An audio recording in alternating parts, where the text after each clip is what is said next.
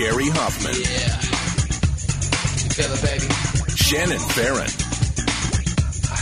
And I'm not going to brag about how much ass I kicked, but let's just say I kicked every single ass. Gary and Shannon.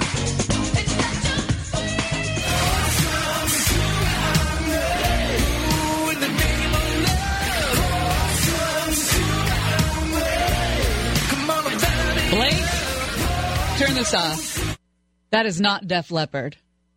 That is some sort of cover of Pour Some Sugar on Me.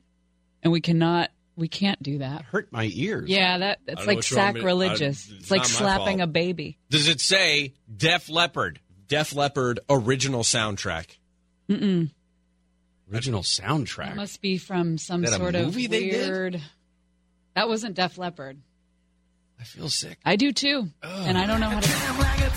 No, you're making it worse. That's totally them live. Oh,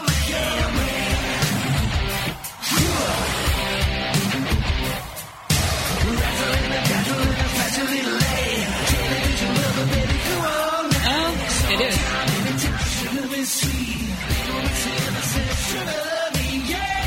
Oh, that's hey, weird. Maybe that is. That did not sound like that. Oh, my God. Not at the beginning. Wow. Blake, our apologies. Yeah, we, Man, we are so sorry. We apologize. Your knowledge is of, of show, late eighties music is ridiculous. This show will right? now be dedicated to Blake. Sorry, Blake. And John and Ken. We thought your brain was an asshole where music knowledge went to die. That is not the case. That is not the case. I had so much fun listening to John and Ken's greatest hits yesterday afternoon, uh, especially their stuff from nineteen eighty-eight when, you know, you heard like, uh, uh, I think it was Andy Kim or something, which was a much earlier record. That I think that was the first record that they uh, talked into when they started together in nineteen eighty-eight. Yeah. yeah, I think one of the best parts was uh, John was introing the station, like the first day they were there, and he got it wrong. He yeah. got the call letters wrong. He got wrong. the call letters wrong. he, he, that was he had the best. Set, classic John. Classic John. He had set his uh, his alarm for five o'clock at night instead of for five in the morning, so he got there like fifteen minutes before his first show started. I thought that was classic, too. Um, but, yeah, it was good times, and so... And we decided to have nineteen eighty-eight as our Flashback Friday year. Beautiful. Because I also heard Wishing Well on the way into work oh, today. Oh, Terrence Trent D'Arby. Oh, yeah. And that's a fun one. Ugh. That's a fun record. I think I'm going to feel sick on that one, too. Man, we have a bunch to get to. Uh, we'll get into the whole president's comments and the fallout thereof, whether he said it, whether he didn't, all of that coming up. We will have an update on the mudslides down, uh, or I should say up in Montecito. And we have, unfortunately, more uh, news about the lives that were taken as a result of those mudslides early Tuesday morning. Also a good uh, cold – well, it's not a cold case anymore because the guy confessed to it, but this is up in S-Town, uh, Shingletown, up near Redding. Uh, this guy had it on his conscience and went to a T V station and said he was going to admit to a murder from, I think, twenty-five years ago. It just really solidifies my feeling on murder that even if you get away with it, you don't get away with it because you're always looking over your shoulder. You always have that weight on, on your shoulder if you're not a psychopath. Yeah. But is that why you haven't killed anyone yet? Maybe. Maybe. I mean, Catholicism and Catholic guilt is good for some reasons, right? Eric Leonard's going to join us. We're going to be talking about past criminal cases involving L A County Sheriff's deputies, uh, a secret list of uh, problem officers that they may have had, also terror in the skies. We'll get into gas fantasy foreplay for this division playoff weekend uh, in football. And those sex parties in Silicon Valley that we told you about. Looks like Elon Musk was at one of them. Ah, uh, I knew it. And he's talking about it. Yeah, that's why his rocket uh, fell into the ocean. Allegedly. It happens to everyone. No. But we got to start with the giant elephant of a story in the room. Did he or didn't he say asshole? Now, you and I, unlike every other media outlet that is so excited that they get to swear on the air, I don't feel compelled to say the word. There was an author, I think his name is Donald Miller, who wrote about learning to swear when he was a kid. And he said it was like the tingle that you get when you put a nine-volt battery on your tongue. Like the very first time you get to say the F word out loud to somebody for some reason, it tingles on your lips. And I feel like people like John King and Jake Tapper and all these guys from C N N who are like, God, no, I'm going to, I know this is going to be crazy, yeah. but I, I, and I apologize ahead yeah. of time, but he said S H, and then they, they'll say the word. And, and I just can't get over it. It, it's just, there's no purpose for it. There's no need to it. You can asterisk out the I and put it on the crawl yeah. or say he said asshole, right. but he didn't. Water it down. It's on there right now on C N N. C N N they're, they're can't little... can't get over it. I mean, I've seen S-hole on the crawl for twenty-four hours, or not twenty-four hours, but ever since it happened right after right our after show. Right after our show is when right. we first saw it. I mean, come on. N P R was uh, just, uh, I mean, talk about spackling. Spackling. Uh, they were excited to talk about S-hole and it, uh, and it involving the president and uh, if he said it. What is, appears to be a very racist, if not just dumb racist comment. Okay, let's go back to the beginning. Um, the president was meeting with members of Congress in the White House during an Oval Office meeting. And according to the Washington Post and now several other outlets, but the Post was the first to say it, he questioned why the United States would be accepting more immigrants from Haiti and S-hole countries in Africa. When he was talking about, he didn't like the bipartisan immigration deal that had been brought to him. So, saying he would prefer immigrants from countries like Norway instead. Now, pull the car over really quick. He just met with the Norwegian prime minister the day before yesterday, yeah, the day before he said this. And, and you all know somebody who has recency bias. You all know somebody yes. who's going to say something. Uh, gosh, I think the greatest movie in the world was uh, Star Wars The Last Jedi. Right. What was the last movie you saw? Ex- Star Wars The Last Jedi. Exactly. Everyone knows that guy. And sometimes those guys are a little older. And anyway, he, it wasn't because Norway is lily white. It was because of his recency bias, like you said. Okay. Now, th- we have to kind of approach this from a couple of different ways. And I find it unfortunate that we have to do this with this president. But the... Dick Durbin was the only the only Democratic senator in that meeting, from what I understand. So Dick Durbin is the guy who comes out, the senator from Illinois. He happened to be sitting right next to President Trump the other day. I think it was uh, was it Wednesday when they had that big roundtable meeting at the White House where the president allowed the cameras to stay in. Dick Durbin was sitting right next to him. This is what Dick Durbin said today. After he originally revealed the comments yesterday, and then the president came out and said, I didn't say that word. I did use harsh language, but I didn't say asshole. Here's what Dick Durbin said. As Senator Graham made his presentation, the president interrupted him several times with questions, and in the course of his comment, uh, said things which were hate-filled, vile, and racist. I used those words advisedly. I understand how powerful they are, but I cannot believe that in the history of the White House, in that Oval Office, any president has ever spoken the words that I personally heard our president speak yesterday. You've seen the comments in the press. I have not read one of them that's inaccurate. To no surprise, the president started tweeting this morning, denying that he used those words. It is not true. He said these hate-filled things. And he said them repeatedly. Now, who is lying? Is it the president who thought that when he's in the Oval Office, he can say whatever he wants and it doesn't leave? Is it Dick Durbin who wants to paint this guy into a bigger, bigger monster than Dick Durbin already believes he is? The president took particular issue with his characterization of what he said about Haiti and Haitians. He said, never said anything derogatory about Haitians or other than Haiti is obviously a very poor and troubled country. Never said take them out. Made up by Dems. I have a wonderful relationship with Haitians. Probably should record future meetings. Unfortunately, no trust. One of the other criticisms is that Republicans in general, the Republican Party hasn't come out and said much about this, but that specifically the Republicans who were in the meeting didn't come out. Paul and say Ryan this. has. Paul Ryan has said that Donald Trump's vulgar slur about African countries was, quote, very unfortunate, unhelpful. Was he in the meeting? I don't believe so. See, there, there were two senators, two Republican senators who were, David Perdue of Georgia and Tom Cotton of Arkansas.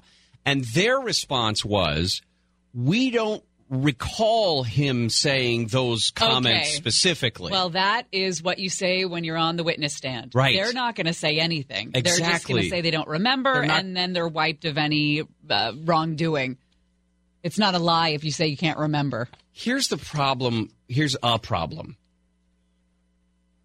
If you find yourself applauding the president referring to these places as S-holes, you got to look at your own backyard. We Not have, only we that. We have plenty of places in this country that are S-holes, just as bad as you would find in Haiti or El Salvador or any of these Eastern African countries that he was referring to. Not only that, but you're wildly uneducated. Yes. He's never been to Haiti. That's the thing. He's he's never been. I don't know if he's been to El Salvador or not. I am assuming he's been to Africa. I know the guy travels a lot, but he's not. Look at your backyard and then get the hell out of your backyard and go somewhere. And go somewhere that's not a five-star hotel. Well, the thing it's is, not all S-hole territory. You you don't get... Yes, there are S-hole countries around the world. And there are portions of great countries, Norway, that have areas in them that are S-holes.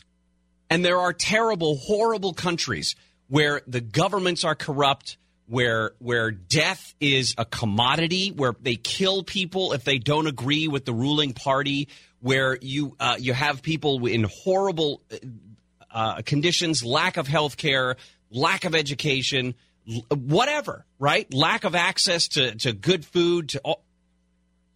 And there are plenty of those things here in the United States. The question is, there are, um, or I should say this, the statement to remember is, there are amazing people who come from S-hole countries and make amazing things happen in this country. And there are some horrible people who come from amazing countries and do bad things here in the United States. You cannot. And there are a number of Americans that go places and do bad things. There's a number of Americans that go places and don't do amazing things. We're all the same. You know what I mean? It's it's, it's, it's all the same. Uh, Frank Luntz is a Republican pollster, and he quoted a report about education. And he said forty-three percent of immigrants from these S-hole African countries have a bachelor's degree or higher. That number's much smaller for the American population. It's thirty-three percent. Nigerian Americans, for instance, have a median household income well above the American average. And there are people, there are people who will listen to those stats right now and get pissed off. Well, why, why aren't those degrees going to Americans? Why isn't that high income going to Americans? Why not us first?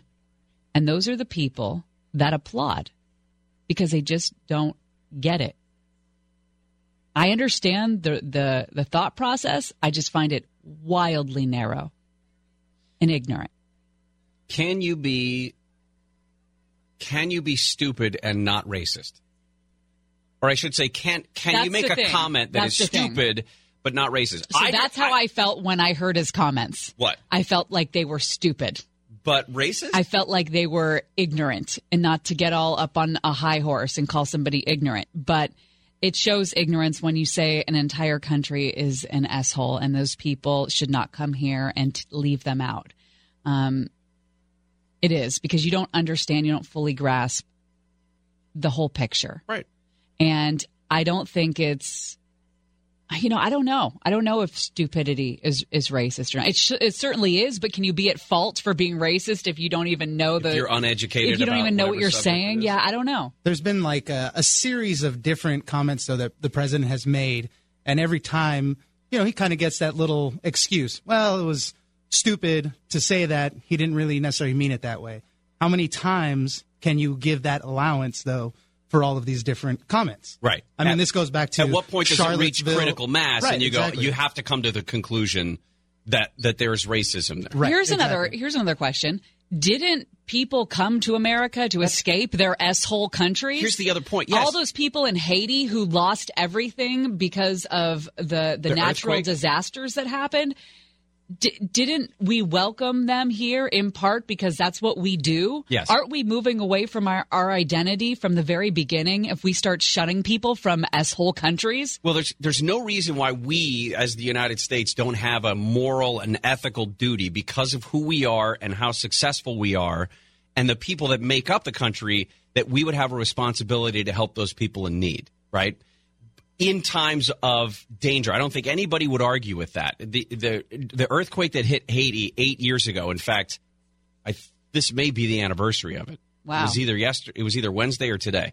Um, we we have a duty, we have a responsibility. All first world nations in this on this planet have a responsibility to help everyone in times of disaster. In the context of immigration, you have to determine whether or not you want individual people in here. That's how we've done it. That's how we've always done it. Or we should, I should say, we should do it this way. You ask individually, what is it that you can provide to the United States? Or what is it about your situation that makes it so dire that you can't live at home and you have to come here?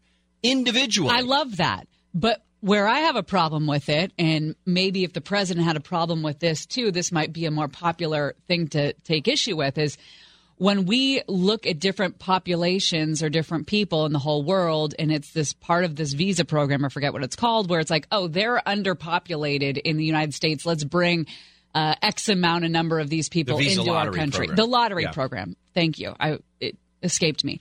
That's a problem because then you're not looking at individual right. people. You're just checking boxes at that point. Right.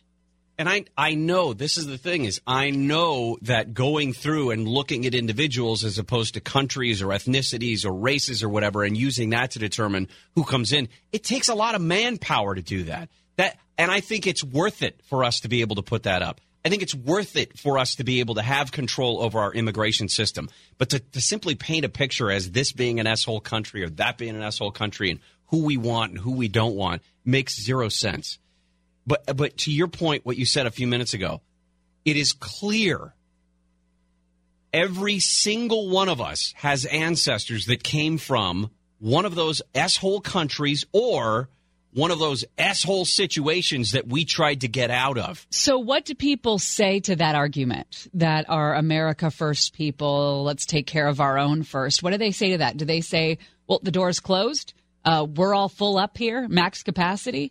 I don't know what the I don't know what the answer to that argument is for people who say we should take care of our own first. How about a bright spot? Let's give away one thousand dollars. Your shot at one thousand dollars now. Text the keyword cash to two hundred two hundred. You'll get a text confirming entry plus iHeartRadio info. Standard data and messaging rates apply. That's cash to two hundred two hundred. Don't forget to answer the phone when they give you a call if you win. And we'll give away another one thousand dollars next hour, the hour after that, the hour after that, the hour after that. I really would like to know what the what the answer to that is for the people who believe that, you know, we should take care of Americans first, because I understand that way of thinking. I really do. Um, I understand that we should take care of us before we open the doors and let uh, other people in. I get I get that way of thinking. I just want to know what your answer is when the argument is, well, aren't we a nation built on people that let everybody in more than they were having trying times? Isn't that what, what we're made up of in our a big American quilt? Devil's all different advocate. Kinds of threads. Devil's advocate is just recency bias. Same thing that the reason why he would even use the word Norway. It's that lately their parents or grandparents lived in Kentucky, not Croatia or Yugoslavia or Russia, wherever they came from, Ireland. I mean, places that we now look at as, you know, first world countries that we were so uh, we hated Irish when they came over. That's the you want thing. To talk about how that, dirty and drunk and bad those people that were wasn't one hundred fifty that years long ago. ago. But now we would never we would never think of someone from Ireland as, as dirty or, or that they would be a, a, a drag on our system. It's that there are still pockets of this world that suck. And and we, for some reason, feel like if you come from a country that sucks, you're going to then suck the air out of our country. That's not that. That's not what happens. There are plenty of people, though, who uh, would otherwise support the president, support the president's general immigration policies, who have taken issue with this. A guy named Ramesh Ponnuru from uh, the National Review, by the way, incredibly conservative publication, says uh, most of the outrage that's greeted the report has been directed against the idea that we should discourage immigration from places that are poorly or badly governed. Uh, American immigration policy is has usually not followed that principle. The skills-based reform of legal immigration that the president previously endorsed would not discriminate in this fashion. It would welcome highly skilled people who are getting out of asshole countries. That's exactly what he has said. We don't want to take the poor, the downtrodden. Sorry, uh, Statue of Liberty, I apologize for what I'm about to say. We just want to bring the brainiacs in here. We want to bring the people with the college degrees, the doctors, the scientists, uh, the the phone service technicians. We want to bring in the people who are going to benefit our country. We've always wanted that. And that's why but the we've legal also, immigration system is set up that way. But we've, we've also always taken in the poor people, the Irish, the potato farmers, the people who had nothing that came over here. You know what I mean? It's always been a place where the poor people could come and make their lives better. And that's why my question is, what's the deal? Are we all fill up here? Is that what we're saying? We've got enough poor of our own now. We're going to change the way that our uh, mission statement is written in America. If that's the case, you know, if that's what people are thinking, all right, let's go from there. I just don't know what, what the answer to that argument is. President Trump also uh, made news overnight talking about not wanting to go to London to open the U S embassy, not wanting to be the ribbon cutter. Uh, and the tweet went something like this. Reason I canceled my trip to London is that I'm not a big fan of the Obama administration having sold perhaps the best located and finest embassy in London for peanuts, only to build a new one in an off location for one point two billion dollars. Bad deal. Wanted me to cut ribbon? No. Uh, all right, let's just uh, pull the car over there. Obama was not the reason that the embassy moved. The decision to move the embassy was based in George W.'s administration. It was announced in October of two thousand eight. But the reason that the location was moved is because this was a building that was completed in nineteen sixty, and it was not up to standard. Um, it was going to cost hundreds of millions of dollars and several years to upgrade this thing. The new building, it's larger, it's more ener- energy efficient, it makes more sense financially and from an efficiency standpoint. Is the location as good? Hell no, not even close. But they weren't so worried about location as they were about money and getting things up and running. Was it sold for peanuts? We don't know. There is no way to know what that is. The price has not been revealed. But another U S diplomatic building at the same spot, around the same spot, was sold for about five hundred million dollars at the time ten years ago. It's pretty good, right? Who, I doubt that they'd sell it for peanuts when we're talking about the actual embassy, especially because it was sold to a Qatari group that plans to turn it into a hotel. Talk about money, money pits. They've got a lot of money there. So It'd be a, it's not entirely. The president, by the way, right now is getting his medical checkup. Oh, right now he's supposed to get his first official medical checkup at Walter Reed Medical Center. And the pres, um, the doctor who's doing it is supposed to issue a report, and then next week is going to do an entire news conference at the White House about the exam today. Oh, my gosh. It's going to be this president is he's in the best shape of any president well, his age in the history. It's of not that wacky, long-haired, freaky-looking dude uh, from New you York. It's buy, the actual presidential doctor who's been can, on the job for four and a half years. Oh, it is? Yes. So he was the, a, okay. a Navy doctor. Oh, interesting. Yeah. Not some like quacky toenail doctor who's, yeah. I was just, I was just going to say you can buy a doctor to say anything. No, no, this is a legit, this guy, this guy is legit. Um, by the way, feel free, abs, feel free to write us emails about how wrong we are about all oh, of this stuff. I want to hear it's, it. I do. Well, it's just, first of all, why oh why would we want immigrants from countries that in fact are assholes? I'm not arguing that some of these places aren't, they don't have horrible conditions. They do. It's you cannot then say that everyone from that country is ass. Like I mean, Ireland back yeah. in the potato famine, right? Yes. That country was an asshole. Everyone came over here. It, from time to time in the history of the world, time places are going to go through evolutions right. and things. It's just it's, it's a little frustrating. Mia Love, by the way, Republican congressman, congresswoman, sorry, from Utah. Her parents are from Haiti. She was born in Brooklyn. She's in Utah right now, representing the state of Utah, the first black woman to represent the state of Utah uh, ever. She came out and said the president has got to uh, ha- has got to walk back these comments. They're unkind, they're divisive, they're elitist, they fly in the face of our nation's values.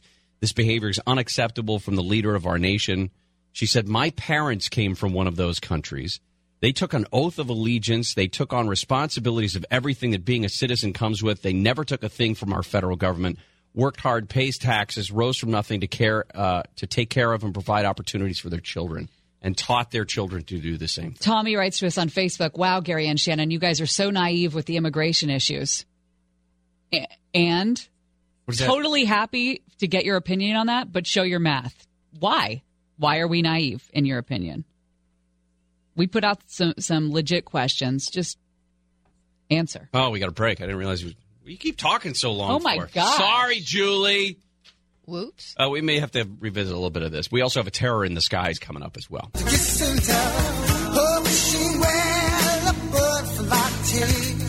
Gary and Shannon. Cheryl writes to us on Twitter at Gary and Shannon. You can be racist even if you are ignorant of the people you are speaking about. People who are racist have no desire to educate themselves about supposed supposed S-hole places. Ryan wrote to us on Facebook at Gary and Shannon. The countries they talk about leech on our economy and taxpayers. I think our country should be looking for people specifically for the betterment of our nation. Yes, everybody we agrees with that. Don't cut off Ryan. Sorry. We don't need more poor. We don't even take care of the poor we already have. Go drive by Santa Ana on the fifty-seven and do something there. The U S A has turned into the crazy cat lady with a bunch of strays. Listen, that's I, a good point. Okay, so my connection to uh, to Haiti specifically, I've been there. My kids have been there. My wife was there a couple dozen times over the course of the last uh, uh, fifteen years. And, yeah, there are places that are assholes. Yes, I don't think anybody denies that.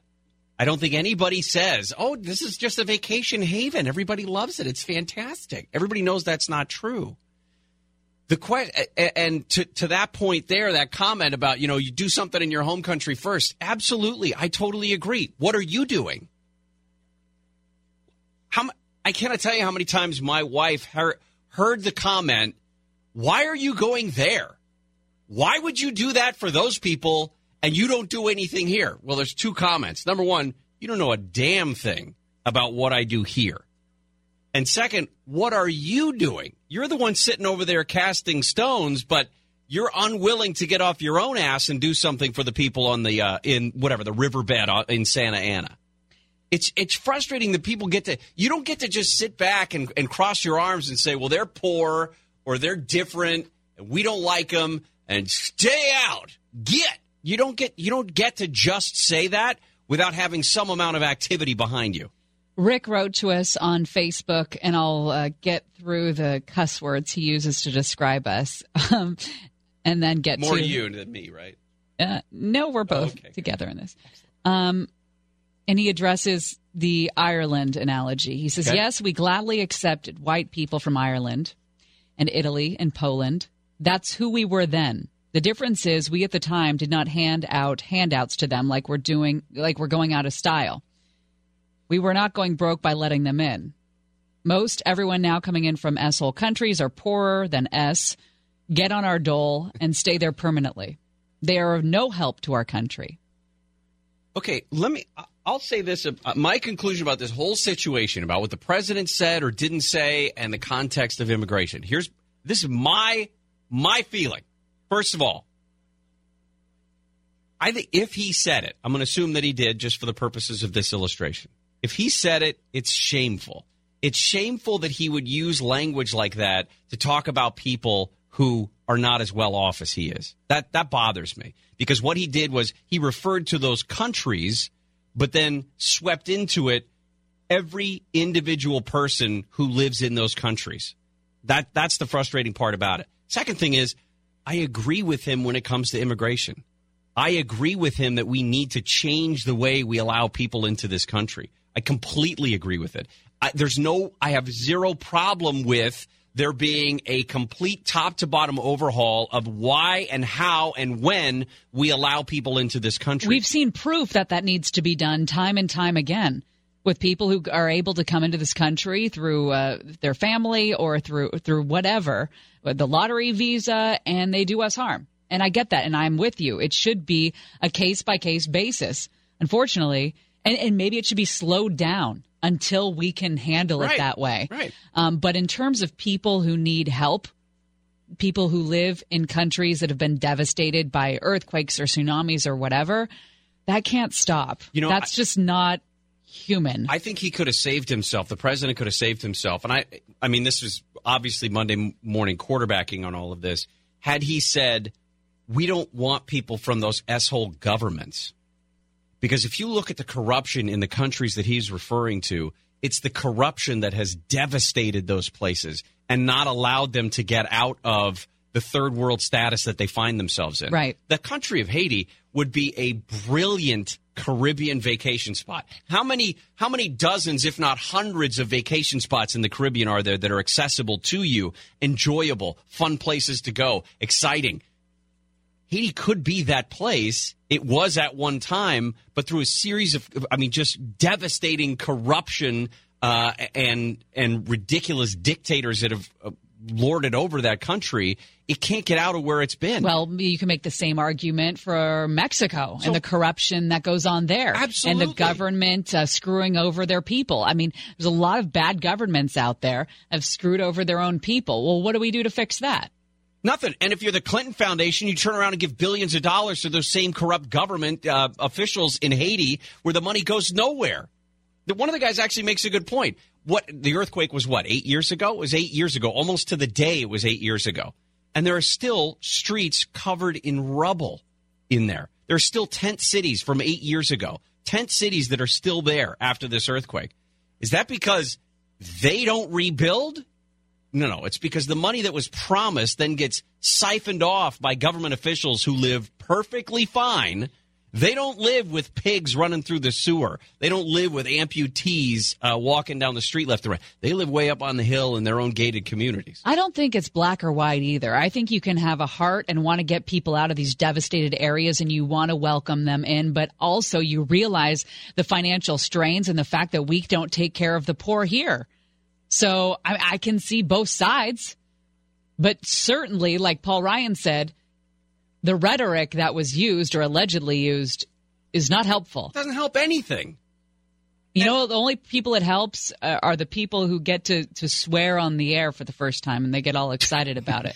they're, they're, Good Lord. Their tongues tingle when they get to say asshole. Com- this is the thing. It's a complicated issue. Uh. You know, and if you come down on one side or the other wholeheartedly and don't understand the other side, then you kind of don't understand the whole then problem. Then you're in the same position of using the word asshole to describe these countries. You're not helping the situation. Anyway. We're late again. I know. When we come back, we're going to do the uh, the terror in the skies. Uh, Shannon was found on a, uh, on a Ryanair flight. That's not true. I have mm. uh, been off the Chardonnay, and this is this isn't... the new Shannon.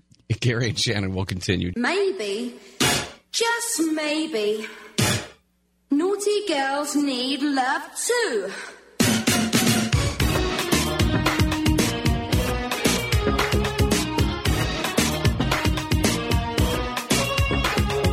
In defense of this next passenger, I believe we've all had this moment internally on a Ryanair flight. I don't know about that. It's time for Terror in the Skies.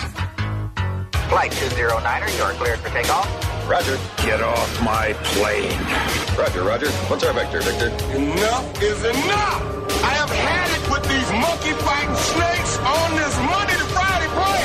It's Gary and Shannon's Terror in the Skies on K F I. I actually believe that uh, taking Xanax for a flight yes. may have begun on a Ryanair flight. Just as a practice in general? Yeah, because ah. it's terrifying. Um, uh, there was a Ryanair flight on its way to Dublin, had to make a stop in Spain because a drunk woman uh, forced the plane to make this unscheduled stop. She was going off on some people. There she is. Oh, take me out. Take me out.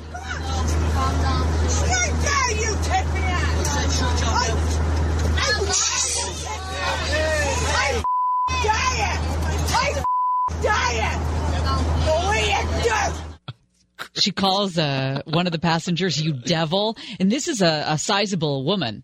You know, yeah, she's not uh, a she's, tiny lady. What I love is that the the, the rest of the, the passengers, they're all just kind of standing there or sitting there, obviously, in somewhat shock. But until she starts throwing punches, nobody says anything. Right. And then she does, and they go, hey, hey come, oh, on. God, come on. Come on. What do we come to now, huh? Are we animals here? She bops them pretty good, though. Yeah, she did get them pretty good. Um, one traveler said that I've never seen anything like this in my life. Uh, it's It's a pretty good video. We're trying to put – we have at least a link. Is that what we're doing? Yeah, you can listen to the full audio, and there's a link there for okay. you to watch the video. Excellent. An unnamed flight attendant did an interview with Vice and revealed secrets of the trade. This one's kind of uh, – everybody knows it. She says nobody switches their phones off on planes, not even staff members. You don't need to turn your phone off. You don't even need to put it in airplane mode. They just don't want you really talking on it. And, of course, it won't work at some at some elevations. But well, this is an this to me is an uneducated flight attendant because she says, I guess at some point something had to have happened for them to have made the rule. At least that's the B S excuse they gave us during training. What? You don't ask?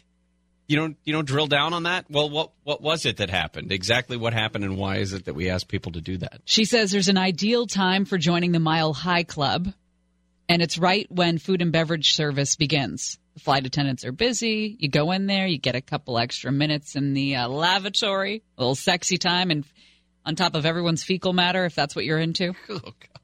And uh, coffee. Don't drink the coffee on the plane. It's the same potable water that goes through the bathroom system. She says, we recently had a test for E. coli in our water, and it did not pass. Then the maintenance came on, hit a couple buttons, and it passed. So avoid any hot water or tea. Bottled in ice is fine. Oh. Annoying passengers get ignored. Niceness will go a long way on a flight. Are you annoying to the flight attendants? No, of course not. Do you ignore them like they're the little people? No. Very nice of you. I've flown with you and Oscar, and I think the rudest of all of us is me. I agree completely. But I thought that, in my defense, I thought it was Antonio Villaraigosa well, coming down the aisle. Well, you reclined your seat. Right. You put on your uh, skin mask on your face. You had a stuffed animal with you. It's a long day. It was a long day. Coming up next, Eric Leonard joins us. Looks like the district attorney's office is examining some past criminal cases involving L A County sheriff's deputies. It's all about a secret list of problem officers, and Eric will have the very latest when we return to Gary and Shannon.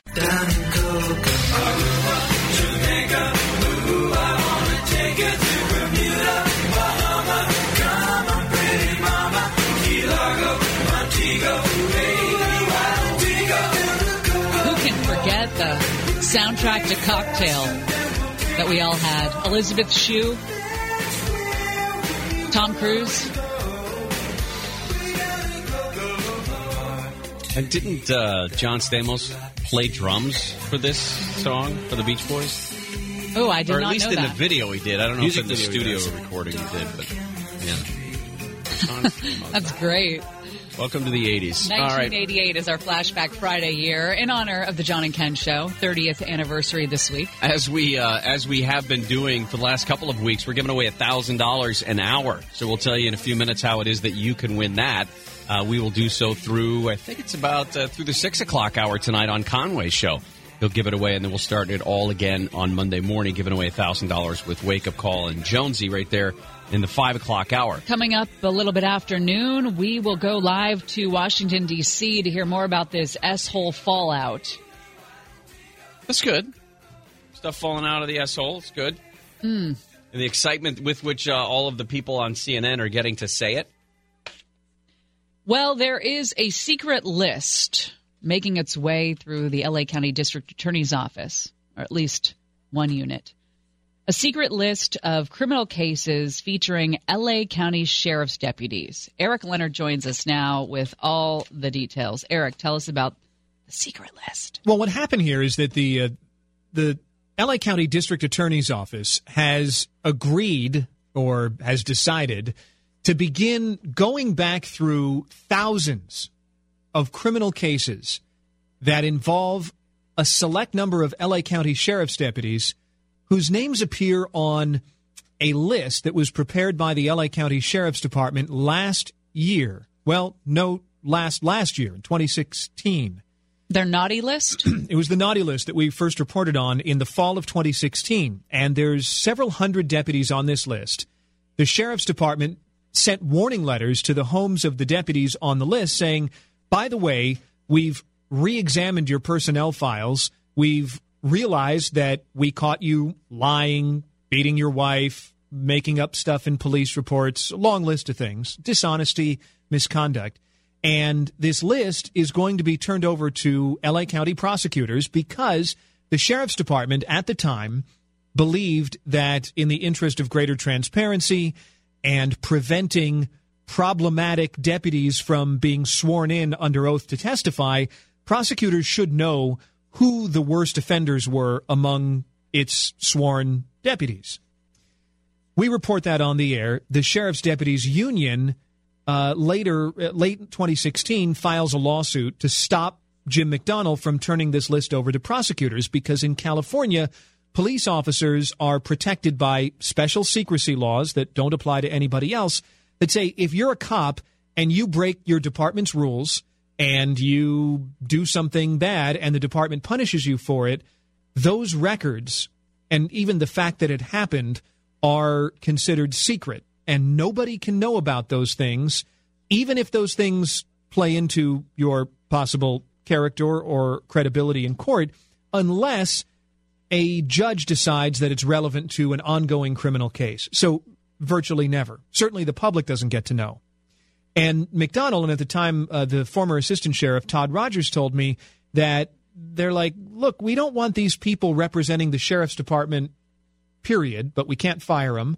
We want them uh, to not be on the witness stand uh, conveying critical testimony in a case where the defense could turn around and say, but wait a second, what about these inst- instances where you lied on a police report or yeah. you planted evidence on somebody? Why'd you lie then? And now we're supposed to take your word as truth. Exactly. So the union stopped him from turning over the list. That lawsuit is now at the California Supreme Court, and there's going to be argument and hearing later this year and a ruling that could potentially be earth-shattering for police in California. It will uh, quite likely change California law uh, and that special law that's protected police officers for, for lots and lots of years.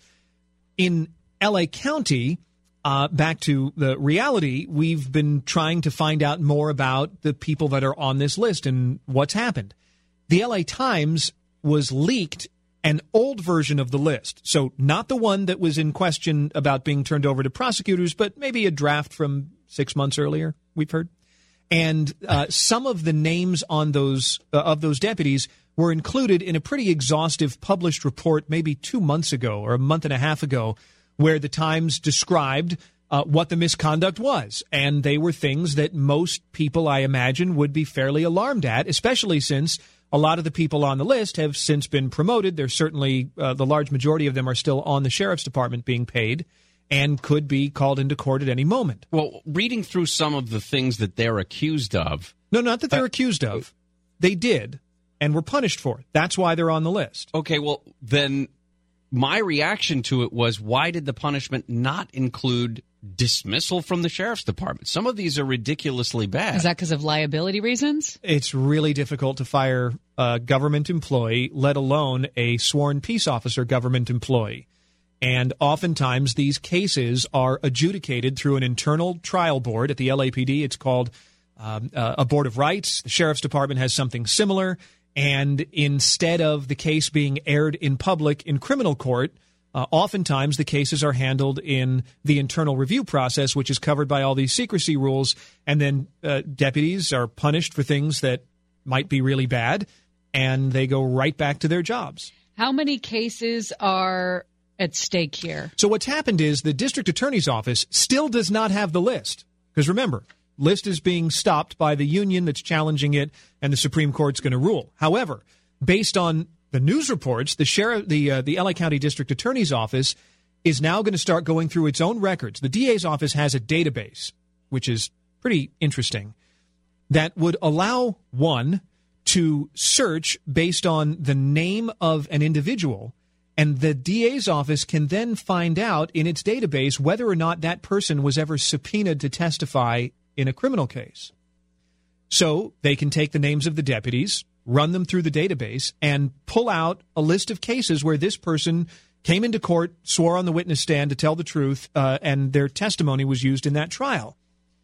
So what the D A's office is doing, and eventually will have to do if they get the entire list, is reverse searching its database. Saying, okay, here's the names. Let's spit out a list of all the cases they were involved in.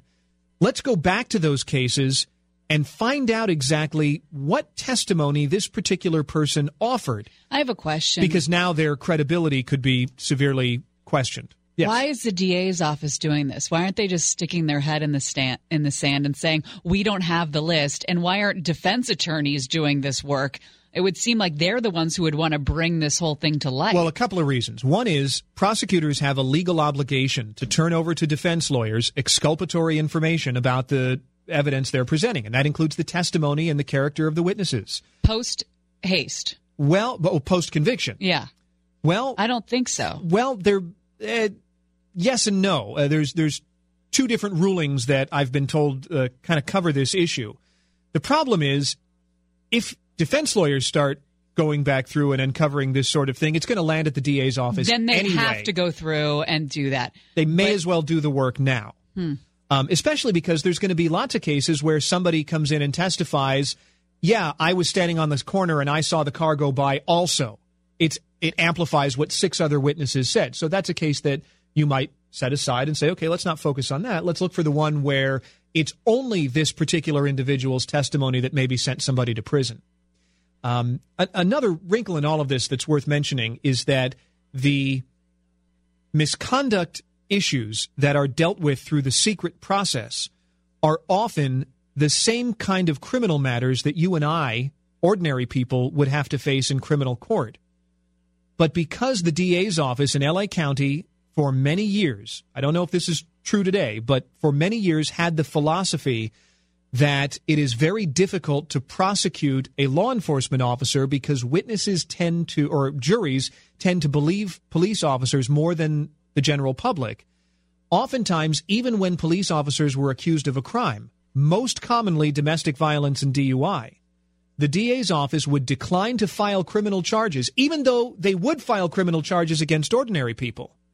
And they refer the case to the police department for administrative proceedings.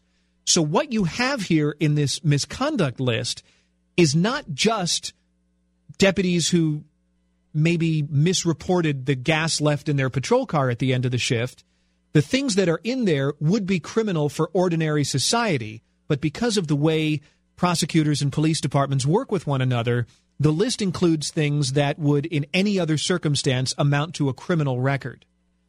That's why the Sheriff's Department, under its newest leadership of Jim McDonnell, felt like prosecutors need to know who these individuals are before they file criminal cases based on sworn statements from people who in the past have been less than honest. It's interesting. I mean, it makes you think about everybody who testifies at a trial. Sure.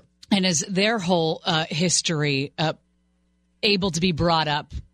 You know, if I say I saw Eric shoot Gary Hoffman this morning when I was on the way to work, if I'm on the stand saying that, then is somebody able to come up and and, and reveal my uh, my criminal past? No, or and, my... It, and it doesn't happen automatically in court either. It's up to the trial judge to decide if the misconduct in the background of the individual who's testifying is relevant to what's coming up in court. How would a D U I for a cop be relevant for him testifying in a murder trial ten years later? Probably not. But if the same deputy is making D U I arrests, then the fact that that same deputy has a D U I conviction might be relevant to the case. And it's up to the judge. It doesn't just happen automatically. The okay. defense lawyers aren't allowed to just bring this up. Okay. It is subject to uh, an in-camera review by the judge before the records are even turned over. So would both parties be, be a, a party to the the background of a, a particular officer? Up until now, it was almost always the defense lawyers who were the ones inquiring because the The I don't know if it's legally the burden, but it was usually the defense who would say to the judge, we want to – they'd call it uh, – it's either a Brady or a Pitchess motion, depending on the particular circumstance and the court venue. but they would make motions that are named after two major court decisions that govern whether or not they're allowed to prowl into the background of the officer. And it has to be recent. It can't just, it can't be fifteen years ago. It has to be relevant. It's got to have something to do with the core credibility of the person, or have some other connection to the actual case they're talking about. And, and like one, you said, maybe it's just a similar case that this deputy was accused of that they're now on the stand. And the one I've heard that comes up, the, the two that I hear come up most often are domestic violence and D U I. Um, there was a sheriff's detective involved in a very high-profile murder case who was being prosecuted for beating his wife at the same time he was testifying in the murder case, and that was excluded. Because the judge said, hey, that's, you know, maybe he's a creep at home, but that doesn't reflect necessarily on the credibility of the testimony in the homicide case. Um, stuff like that happens. Jim McDonnell, the sheriff, has told me, former assistant sheriff Todd Rogers told us in an interview that the whole idea of doing this was to uh, show that the sheriff's department has clean hands in its interactions with prosecutors. And, that, yeah. um, and again, this is not stuff that would be turned over to us, the public. It, we wouldn't know about this. This is just for the district attorney's office to use in guiding the way cases are prepared for trial. Um, and the, the challenge to all of this that's being brought by the Sheriff's Union, A L A D S, is before the state Supreme Court, and the state Supreme Court could quite possibly change this im- almost impenetrable shield that police officers have had in California for all of these years that protects their disciplinary records from anybody finding out about but, them. But you said at the beginning, this is specific to California. The, our laws yes. here are much more protective of that information than other states. Our laws here are very unusual. When Bill Bratton was the chief of the L A Police Department, this was the the needle in his side every day.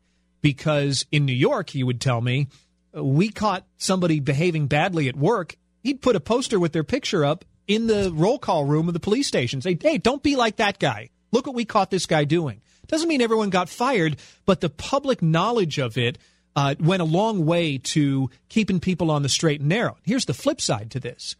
Because the disciplinary system is secret, police managers who don't like individuals in their department, maybe ones who are critical of the management, maybe ones who say, hey, you're uh, messing with the crime stats, they can put that officer on trial in secret.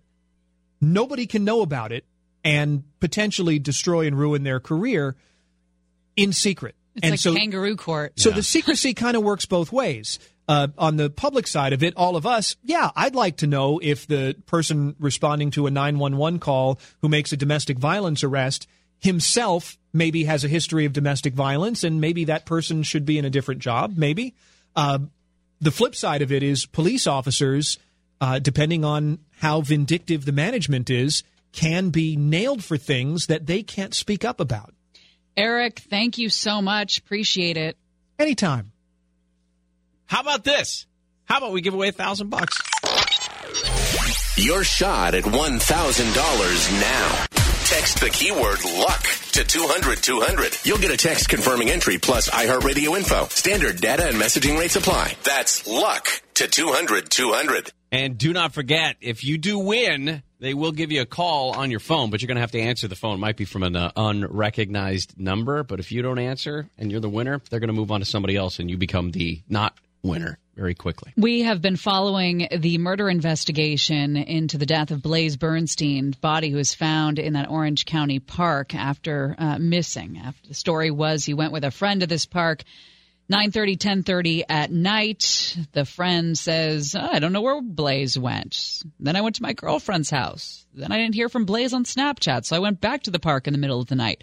All very shady. Especially since he couldn't remember his girlfriend's last name or where she lived. That's a problem. Yeah. Well, it looks like D N A, forensic evidence gathered at the scene, is where the focus is right now.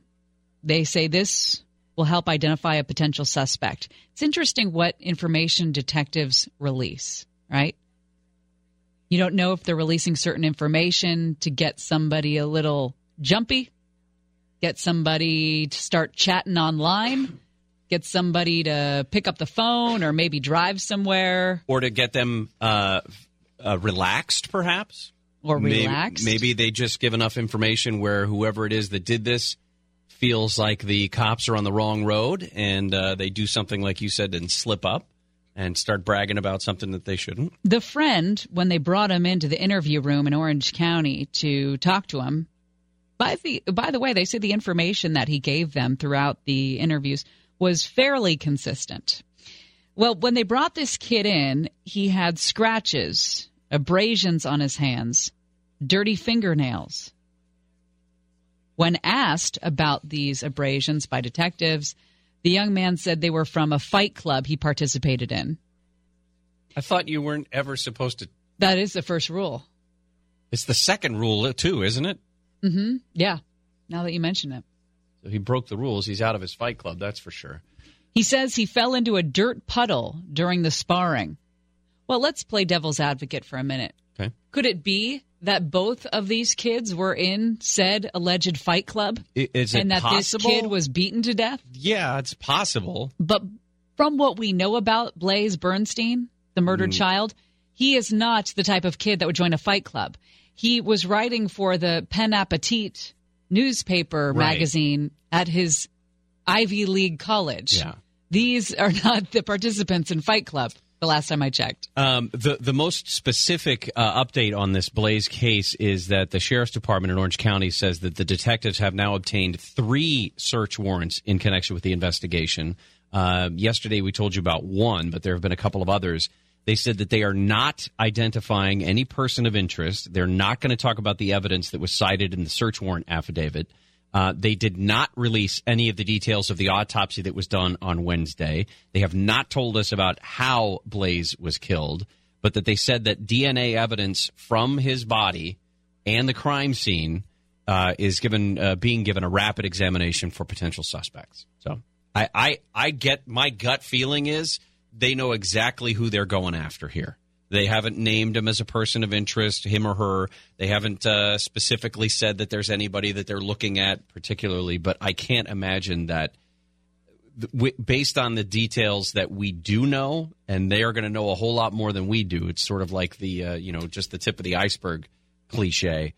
They know exactly who they're going after, and they're just trying to, to button up this case clearly before they present it to the uh, to the D A's office. If this kid didn't have his uh, stuff together to the tune of having dirty fingernails, the abrasions, the whole thing, and not knowing a, a girlfriend's name or location and making up a fake person, then it's just going to be quick work for them. It's very sad. The um, the, the tragedy of all of this, uh, mm. or I should say one of the layers of the tragedy of all of this, is that he was the oldest of three kids, so he's got a couple of younger siblings. And uh, Blaze's mom said that just in the last year or so, Blaze, nineteen, and his fourteen-year-old sister, Beau, became very close in this last year, especially since Blaze was, you know, finishing up high school, getting ready to go to uh, getting ready to go to college. And she said in an interview he really started to enjoy her and her antics, and she looked up to him. Uh, the L A Times did a story about how when she told Beau early Wednesday that her older brother was, was dead, that the girl went through a scrapbook and discovered a letter that Mom had written Blaze on the first day of school when he was in the first grade. And she wrote way back, this is the September of two thousand four, she wrote him a note, again, his first day of first grade. My stomach clenches a little bit thinking of my tiny little boy walking to class by himself, but I know you'll make it to room sixteen when I leave you at the curb of Foothill Ranch Elementary School. And, of course, that school borders the park where his body was found. Oh, man. So just a horrific story, and and any any updates on that story we'll definitely bring to you as as we uh, as we follow up on this. All right, coming up next, we will go to Montecito for the very latest on the rescue efforts. And oh boy, if you start uh, looking at all of the real people that this thing has affected, was it? Uh, it's I think it's K E Y T that yep. published all the pictures. Ooh, more stuff for the Rip Your Heart Out file. Gary and Shannon will continue right after this.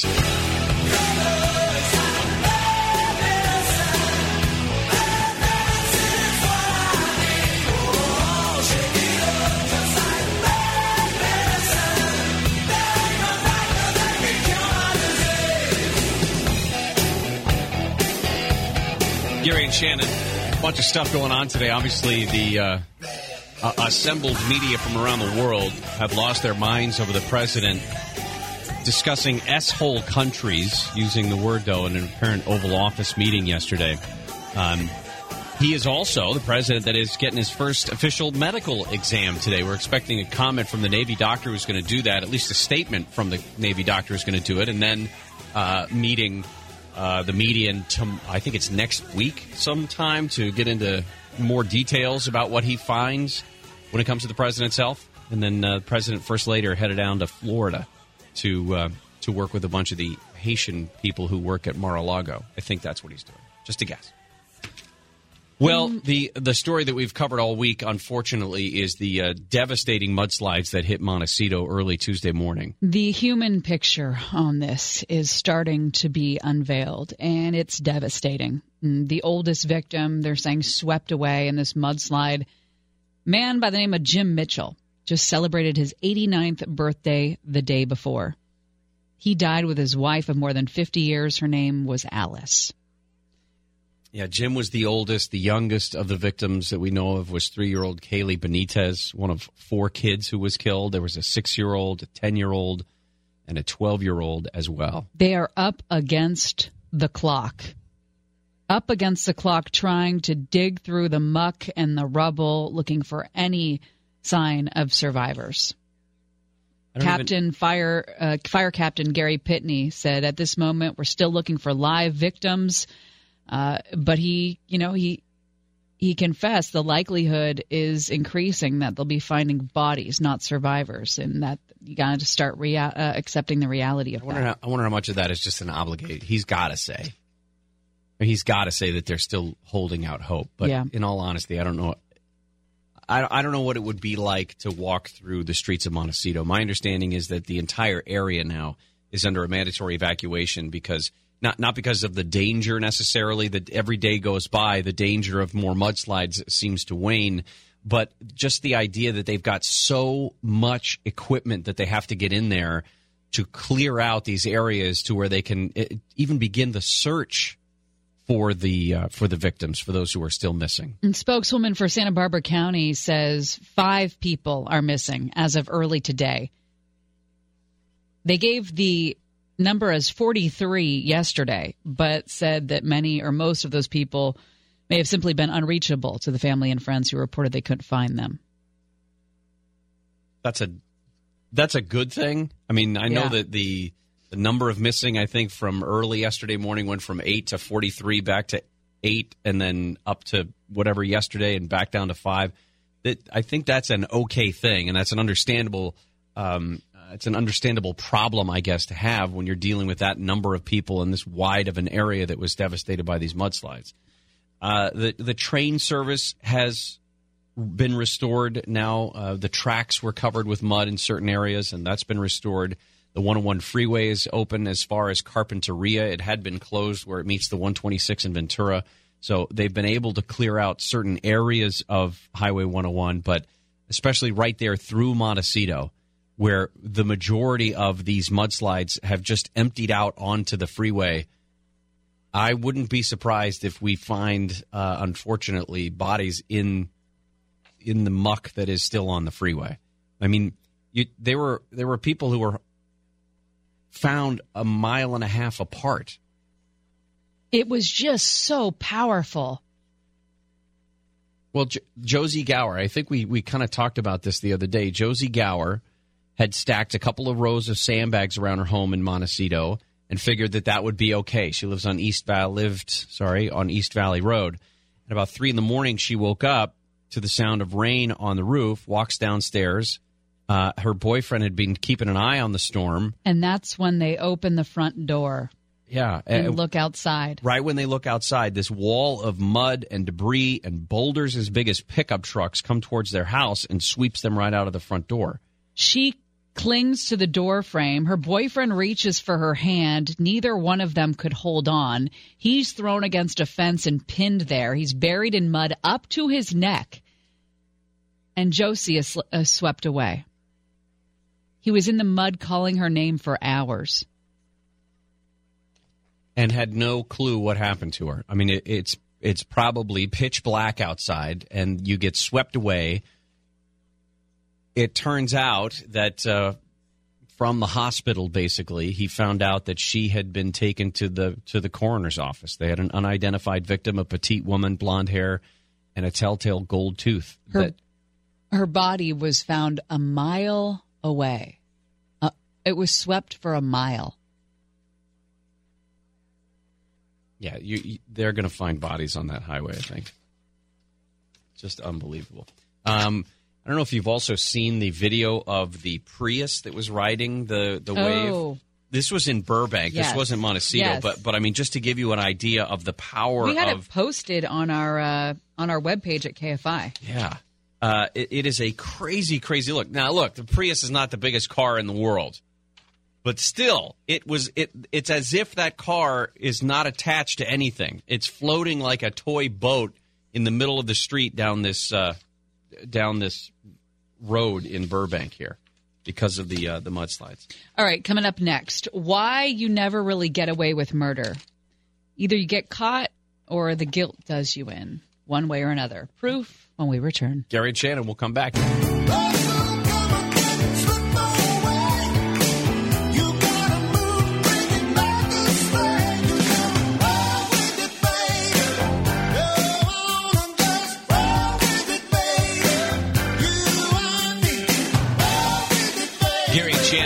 Simple time. Well, there's a, a new twist to this whole uh, S-hole fiasco.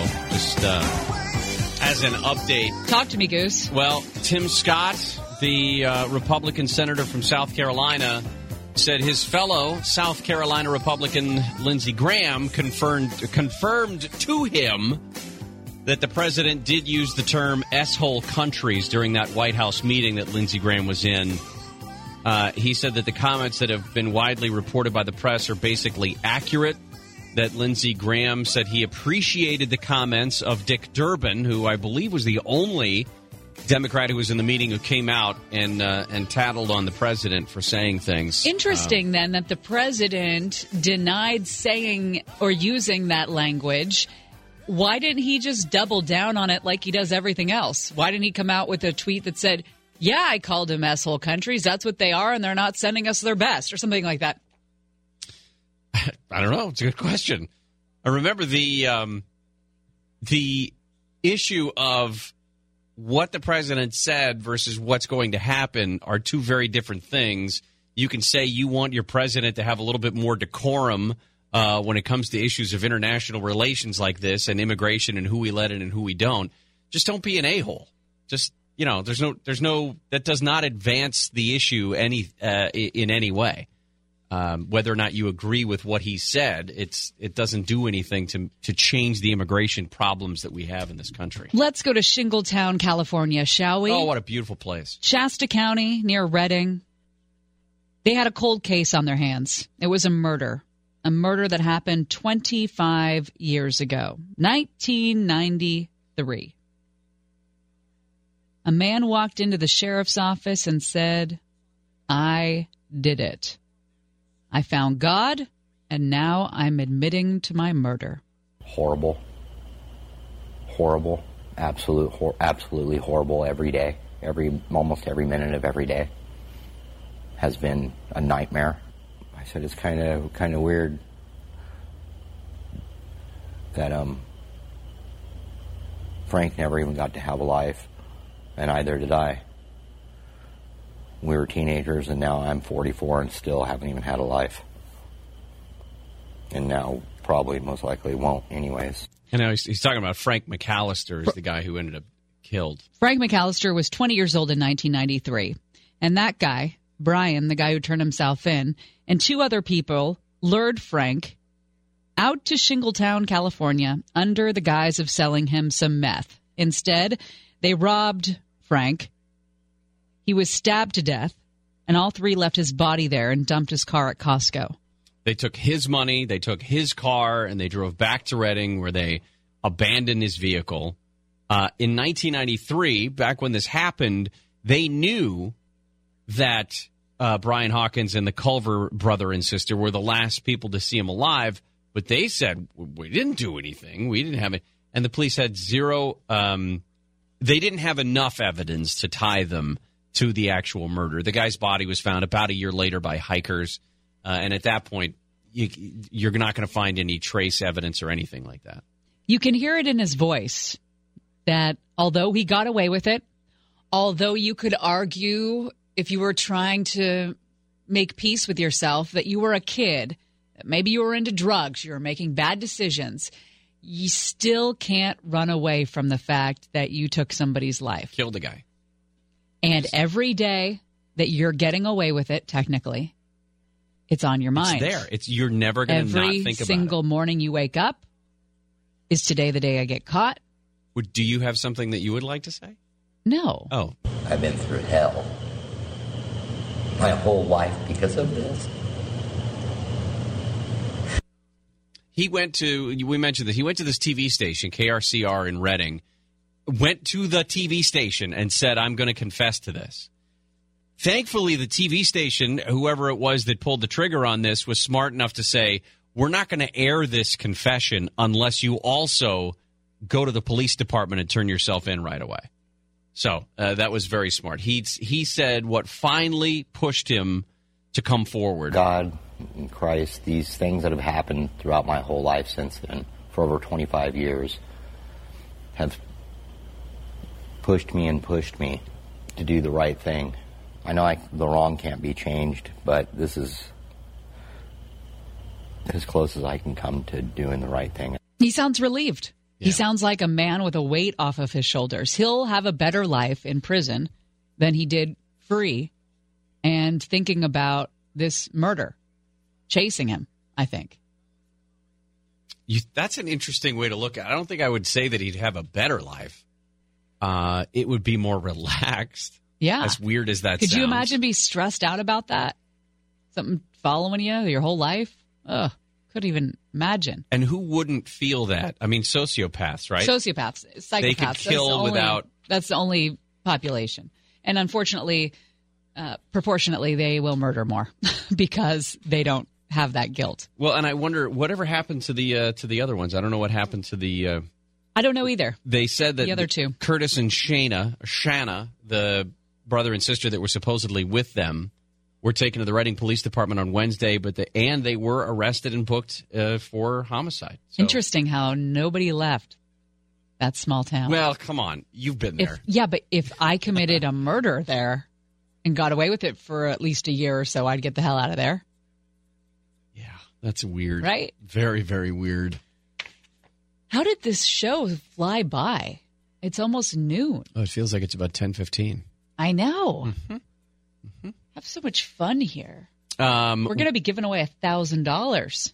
Next hour. Next hour. And the hour after that. Mm-hmm. We're also going to be talking about movies that are coming out that's uh, that are coming out this weekend. Jason Nathanson's going to join us to do that. Have you killed anyone that you want to let us know about now to, to make yourself feel more relaxed day to day? Is that why you're so quiet sometimes? At twelve thirty, Ryan Burrow is going to join us from A B C News. He's got the latest out of Washington, D C, and these comments that the president supposedly made. Uh, whether it's a big deal, whether it's not a big deal, it's causing some international issues we already know. I mean, we have uh, U S ambassadors to uh, to other countries that are being uh, officially requested to show up at uh, whatever country's leader's residence to explain what it is that's going on. I could get a priest in here. You could talk to him. Like a Catholic priest? Yeah. I'm not Catholic. It doesn't matter. God will hear your sins no matter what you are, I think. Oh, no, you have to go to you have to go through your, uh, you know, communion and confession and all that. Reconciliation. Why does why do, do you Catholics do, need operators? Wait a minute here. Do we do the reconciliation? Is that the one we go through, the sacrament we go through to confess our sins, reconciliation? Yeah. So we do that before we have our first Holy Communion. Right. Because you need to clear yourself. That's crazy. Why? That like a seven-year-old, isn't that when reconciliation is? Yeah, sometimes. You, you like do, a seven-year-old's got to go confess his or her sins. Right, right. Good Lord. To an operator? That's one That's one sacrament. And then you got to go do it again right before you do your, your first communion. That's right, because yeah. You've got to be all clean. How old are you yeah. for that? Eight. It's yeah, it's usually within Jeez. a year or so, something like that. That's nuts, isn't it? There's when you're rule. an adult and you start thinking about this, that's crap. That's a lot of steps. Yeah, Good Lord. a lot of rules in that. Jesus, Mary, and Joseph. You can't say that. Getting them all in. Gary and Shannon will continue with What's Trending right after this.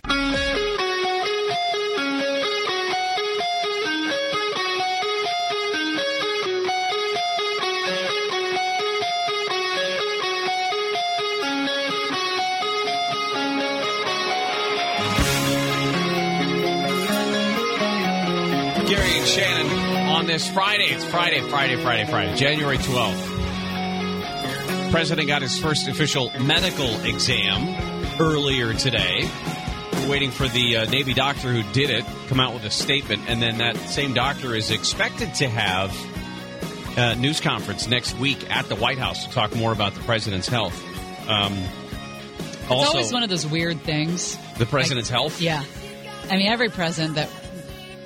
that we've had in my lifetime. I always think it's odd that we have to know all the ins and outs of their medical situation. Well, I wonder if... Huh, I don't remember anything before Reagan when I was alive, but I don't remember anything. I, can, I wonder how much of that had to do with his his mental deterioration yeah. later in in those years, how much of that had to do with how important it was for us to see this. I don't think anybody cared how healthy Jimmy Carter was. How long did it take for, uh, like, F, the truth of F D R being in the wheelchair? Like, how long was it, like, as soon as he was done? Oh, that's that a good people question. Knew? I don't know. Because I wonder if that has to do with it. I don't know. Well, I think that that wasn't really as much of a health condition as he was just seen as weaker because he was in a wheelchair. And so he would only have photographers get him from, you know, the, the head up or whatever. Right. There wasn't anything really wrong with him, yeah. you know. Mentally. It, mentally or yeah. anything, or, you know, it wasn't cancer or anything. Uh, anyway, also this international outrage now over uh, whether or not the president used the term S-hole to describe certain countries that uh, immigrants are coming from in a discussion about immigration policy. At the bottom of the hour, we're going to talk more about it because we're getting information, um, not just who was in the meeting at the time, but their reactions to it. Uh, both Republican and Democrats who have now said that they pushed back uh, on those comments. So we'll talk about that a little bit later. But, but now, everything everyone's talking about everywhere. Time for What's Happening. It was a unanimous vote today. State regulators have agreed to a plan that will see the closing of the last nuclear energy plant, power plant in California. Yeah, Diablo Canyon, Diablo Canyon, whatever you want to call it. They finally voted to shut the thing down. It will begin the shutdown operations uh, six years from now, twenty twenty-four. Um, one of the things they say is we just don't we just don't need it as much. It will not be economically feasible to run because of changes in our grid, the growth of renewable energy sources, increased energy efficiency measures, the, the migration of more customers from traditional utilities to something they call community choice aggregation for their local electricity needs. So... Facebook is in the news. Facebook is changing the way it will present news in your feed. It's been criticized about the quality of the content shared on Facebook and its effect on society. Hashtag fake news. Um, the changes announced this week say that Facebook will favor posts, photos, and videos in the news feed that are shared and discussed among users and their friends over those posted by businesses and news organizations. Remember all those fake news stories that appeared to be real news stories that captivated social media during the campaign last year, a year before?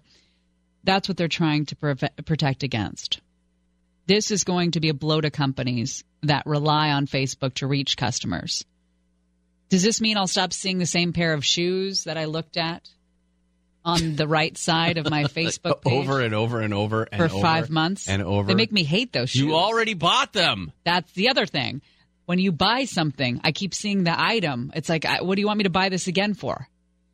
Uh, Mark Zuckerberg is going to find this. This could potentially hurt their bottom line, hurt Facebook's bottom line. So instead of uh, seventeen trillion dollars a year in profit, they might make fourteen trillion dollars a year in profit. It's not just us suffering from a bad flu season. It's the dogs. Two strains of canine influenza are sweeping the country, now making their way up California. They say the signs are kind of hard to notice.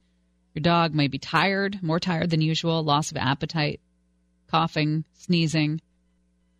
Well, they say that there are two strains of it, H three N eight and H three N two, and that there are um, several dozen uh, confirmed and suspected cases throughout the state. The important thing is you cannot get the flu from your dog. But you can give it to your dog. Yeah, so so you may be feeling sick and think that the best mes- medicine is for you to snuggle with Bowser or something like that. Don't don't do that. Poor Bowser. Don't do that. They do have vaccines. If you have a question, call your vet. They know uh, the dog health better than you do. Want a feel-good dog story? Yes. This is Oscar's feel-good dog story of the day.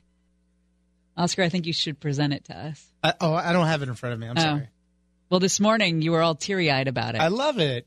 A dog that made a twenty-mile trek to go back to a family that gave her up for adoption. adoption. Not once, but twice. That's love right there. Kathleen is her Sucks name. The family abandoned it, though. That is, it's weird. Gary once abandoned a pet. Not true. Kevin? No, I did not abandon it. I just put it in a place that was appropriate for pets that needed to be abandoned. I mean, not abandoned. That I needed to prioritize my son over a cat. I know. Uh, Kathleen is her name. She's adorable, too. Six-year-old Great Pyrenees mix. The, the owners of Kathleen moved into a house in Seminole, Oklahoma that didn't have a fenced yard. It's okay, Oscar. So, So they gave her away to someone who lived about twenty miles away in Prague, Oklahoma. Blake, will you give Oscar a hug? He's like tearing up over. I there. love I love stories of dogs finding their their way back, you know, like this. And I think of my dog who walks outside and gets lost immediately at the end of the sidewalk. He, he would never be able to find his way back inside. It's very funny. Oh, Ernie. Uh, Letterman is back on the news today. Maybe you shouldn't give him so much pot. He is uh, – Maybe I shouldn't. He's putting out a new you monthly Netflix series. David Letterman has a new Netflix series called My Next Guest Needs No Introduction. I wouldn't be able to find my way back into the house either. You're standing at the corner. Honey, I just don't know where I'm oh, going. Good times. Uh, it doesn't do really a monologue per se. He does uh, do Dave. He's still David Letterman, so he's still grumpy, still goofy. His uh, first guest, of course, is going to be uh, President Barack Obama. How old is he? Letterman? seventy? seventy? It's a guess, but uh, seventy-ish. And then for those of you who can find one, it is National Kiss a Ginger Day. David Letterman is seventy. seventy okay. On the nose. Boom, got it. Less than two percent of the entire world's population has red hair. Can you believe that? You have a ginger. I do. I have a couple of them in my family. Uh, but today, Friday, January twelfth, is Celebrate National Kiss a Ginger Day. Are you going to kiss them today? I don't know if I'll see him today. He was in Tahoe all week. I think he's oh. on the road. So, I don't know. Maybe I'll just have to pick a random redhead and just give him a smack. Or, or maybe not. It doesn't have to be a guy. That's not a good idea. I mean, whatever you want. Oh, actually, we have some friends coming over, and they have a redhead kid. Don't go yeah, that's kissing weird. Random people's kids. Don't be weird. I'll just tell him. And then you just blame it on the day? Hey, That's... buddy, it's uh, Kiss a Ginger Day, so consider yourself kissed. Mm. All that sounds really Yeah, I, oh, you're right. I'll punt on that. How about we give away boat show tickets? That's a fantastic idea. How are we going to do that? Uh, well, we can have people uh, call in. Like yeah. a phone number? Yeah, the way we usually do it. Okay. All right. Uh, family four-pack. Yeah. The Los Angeles Boat Show at the Fairplex in Pomona. Conveniently reached from all points in Southern California. ninety minutes from wherever you are. I don't think. I can't say that, can nope. I? It is January eighteenth to the twenty-first, Thursday noon to eight, Friday and Saturday ten to eight, Sunday ten to six. Newest models, latest marine gear and tech gadgets, accessories, anything and everything a boater needs. You can purchase tickets at the Los Angeles Boat Show dot com.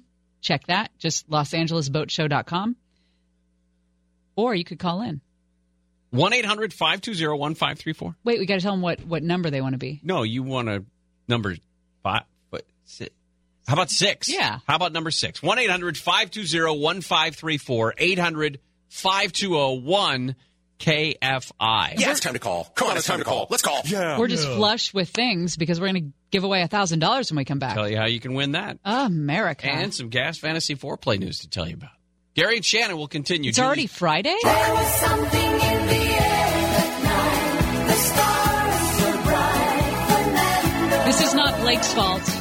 I requested Fernando because Fernando won the boat show tickets.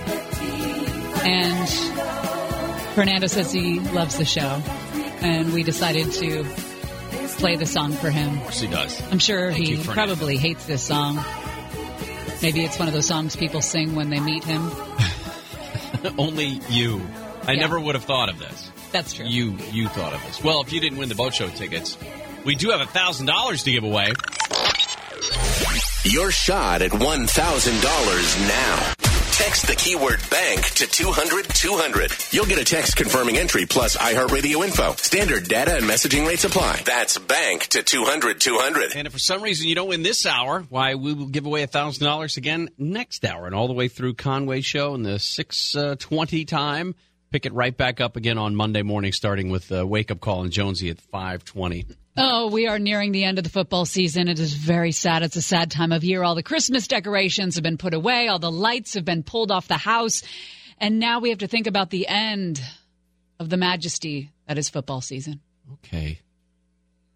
You've been writing that for like... No. Oh. It's just... Uh, it's that was just off the top of your head? Yeah. That's pretty amazing. I'm a wordsmith. Well, we do Gas Fantasy Foreplay. We're getting right down to it. Every week we pick four N F L games from this week's schedule, and then uh, we'll make our picks here, of course, and then you can play along as well. There are only four games to choose from, so we're getting really down to it. Uh, we'll put the games up, and then when you play along, just use the hashtag Gas Fantasy Foreplay with the number four, and we'll announce uh, any winners on Monday, hopefully. And uh, because Shannon is horrible at trying to pick games. You know, you don't have to say that every time. Well, you're the one who said it. I'm Everyone just... knows that my dad picks the games. Everyone now. knows. Well, and, and and Ray joins us from way up in Northern California. Ray, how are you? I'm fine, Gary. How are you? I am well. Uh, I know that you and uh, and your daughter have done a great job picking, even though she'll say that she didn't do very good at the beginning of the year. You have yeah. pulled her feet from the fire. Easy. Good. And there's still a chance that you guys could win this whole thing. Well, we're two games back, I believe. Yep. Oscar and Dad are tied two games back from you and Blake. Is that correct? I think that's right. Blake's the one who knows all the. He's the one. Yeah, who that's what it is. Okay. All right, here we go. Four games. Okay. All right, uh, Oscar, what's our first game? First game's going to be the Atlanta Falcons versus the Philadelphia Eagles. Mm. Blake, you get to choose first this one. This Falcons, is the Nick Eagles. Foles Eagles. Yeah, and that's why I'm going Atlanta Falcons. All right, Oscar? I am also going with the Falcons. Uh, Ray, Falcons Eagles. Falcons. All right, I also picked the Falcons, so that's mm. our first game out of the way. Game two. Game two, the Tennessee Titans versus the New England Patriots. And Oscar, you get to go first. I'm going to go with Tom Brady and the Patriots. Yeah, I think that's... Uh... Ray, what do you think? Titans, Patriots? Oh, Patriots, easily. Yeah, Patriots by about forty-two points, I believe. Blake? Yep, I'm going with the Pats. All right, there we go. That's two out of the way. Game three. Game three, Jacksonville Jaguars versus the Pittsburgh Steelers. Ray, you get to go first on this one. Jaguars at the Steelers. Uh, I'm going to go with the Steelers. Yep. I also go with the Steelers. Oh, you guys aren't betting on good old Blake Bortles? I know that's weird. I know that's weird.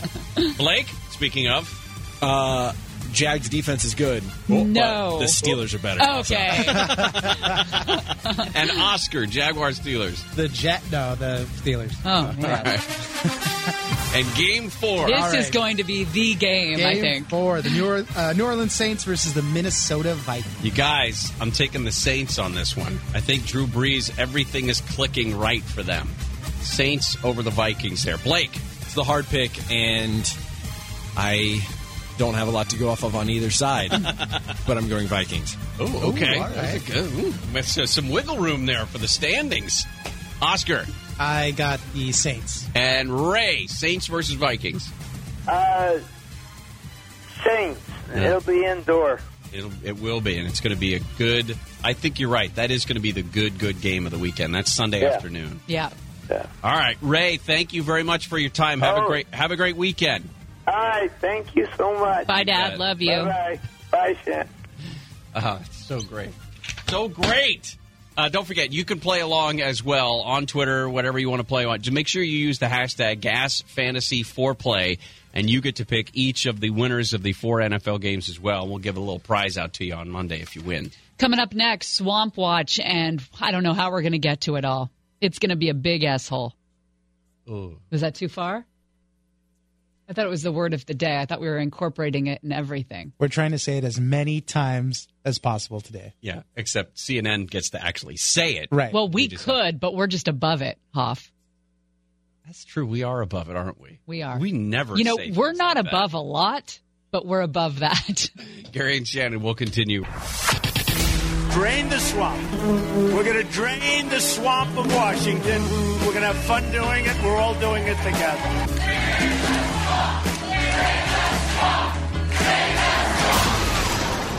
Swamp Watch.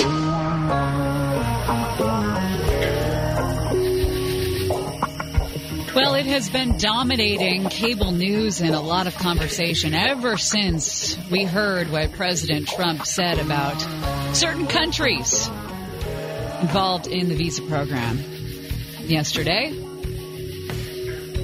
Yeah, and for those of the people, uh, for those, uh, what was it, six, seven other people in the room, they have... Uh, Some of them have come out and made their peace with what was said, uh, if they even heard it. So all of this has led to some international outrage in some cases, obviously some outrage from within the United States.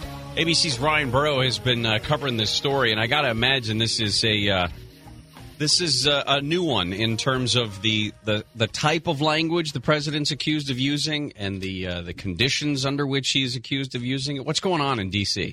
I have to tell you, I've uh, I've been covering Senator Dick Durbin uh, in Chicago for for years, uh, maybe as as far as a decade, and he's always pretty uh, well spoken, pretty soft spoken. But to hear him actually use that word uh, today during a press conference, uh, uh, it kind of takes you back a little bit. Uh, he essentially gave us the play by play of what happened in that room with those handful of senators and and representatives, um, and how the word was used, when it was used. And, and kind of how everything played out. Uh, he said that uh, Senator Lindsey Graham was presenting the case for DACA, and um, the president interrupted him several times and uh, said things, according to Senator Durbin, that were hate-filled, vile, and racist, and uh, said that uh, the words were very powerful when he used them.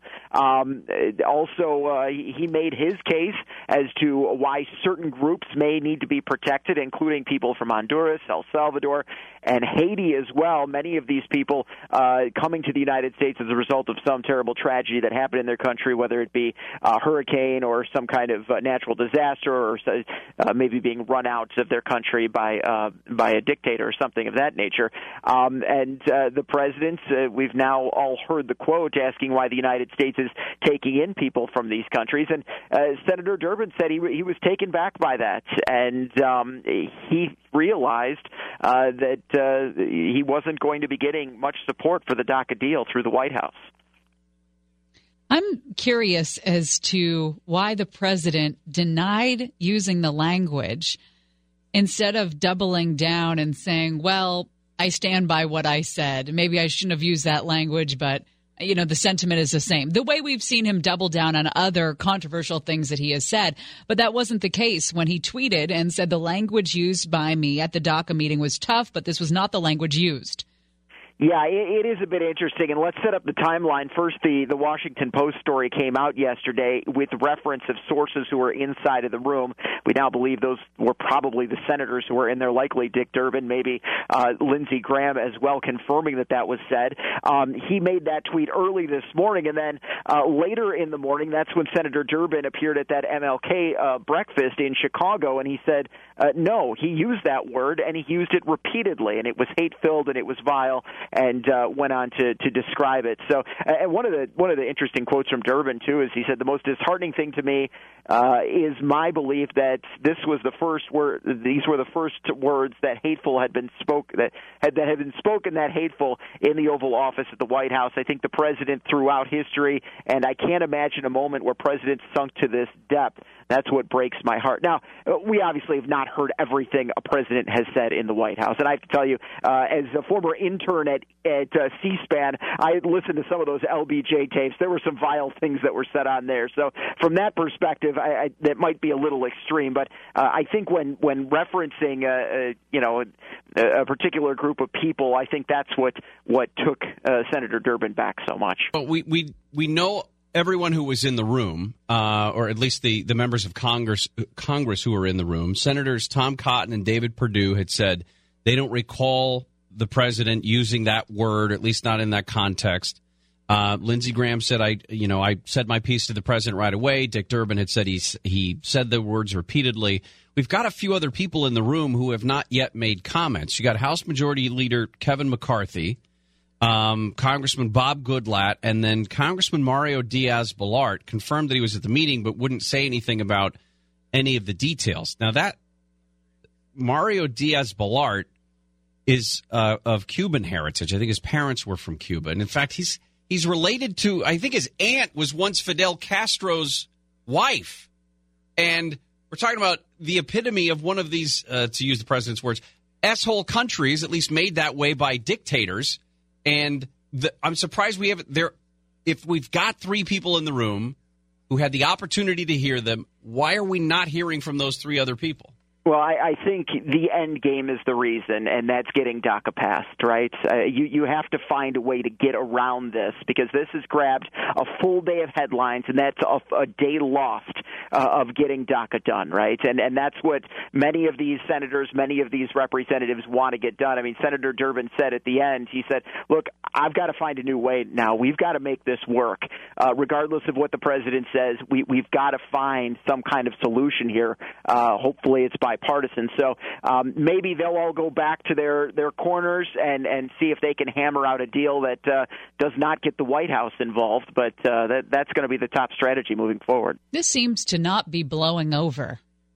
And that may be just because we're uh, we're on a Friday now. Maybe by Monday this will all be a, a distant memory. Uh, I think we've We've we've gone through this cycle, though, a bit, haven't we? Yeah. We, we feel like, oh, it can't get any crazier than this. Oh, it can't, and, and then, you know, something else happens. So um, we'll see. We'll see if this is just a blip. I think for, for the senators, from the senator's perspective, he, he seemed as though he had been deflated because he and Lindsey Graham had worked very, very hard to put this deal together. They thought they were getting the support they needed, and uh, they just were getting a lot of static, obviously, in that meeting. Now they've got to go and make these individual calls because it doesn't appear that the president's on board. Uh, background question here.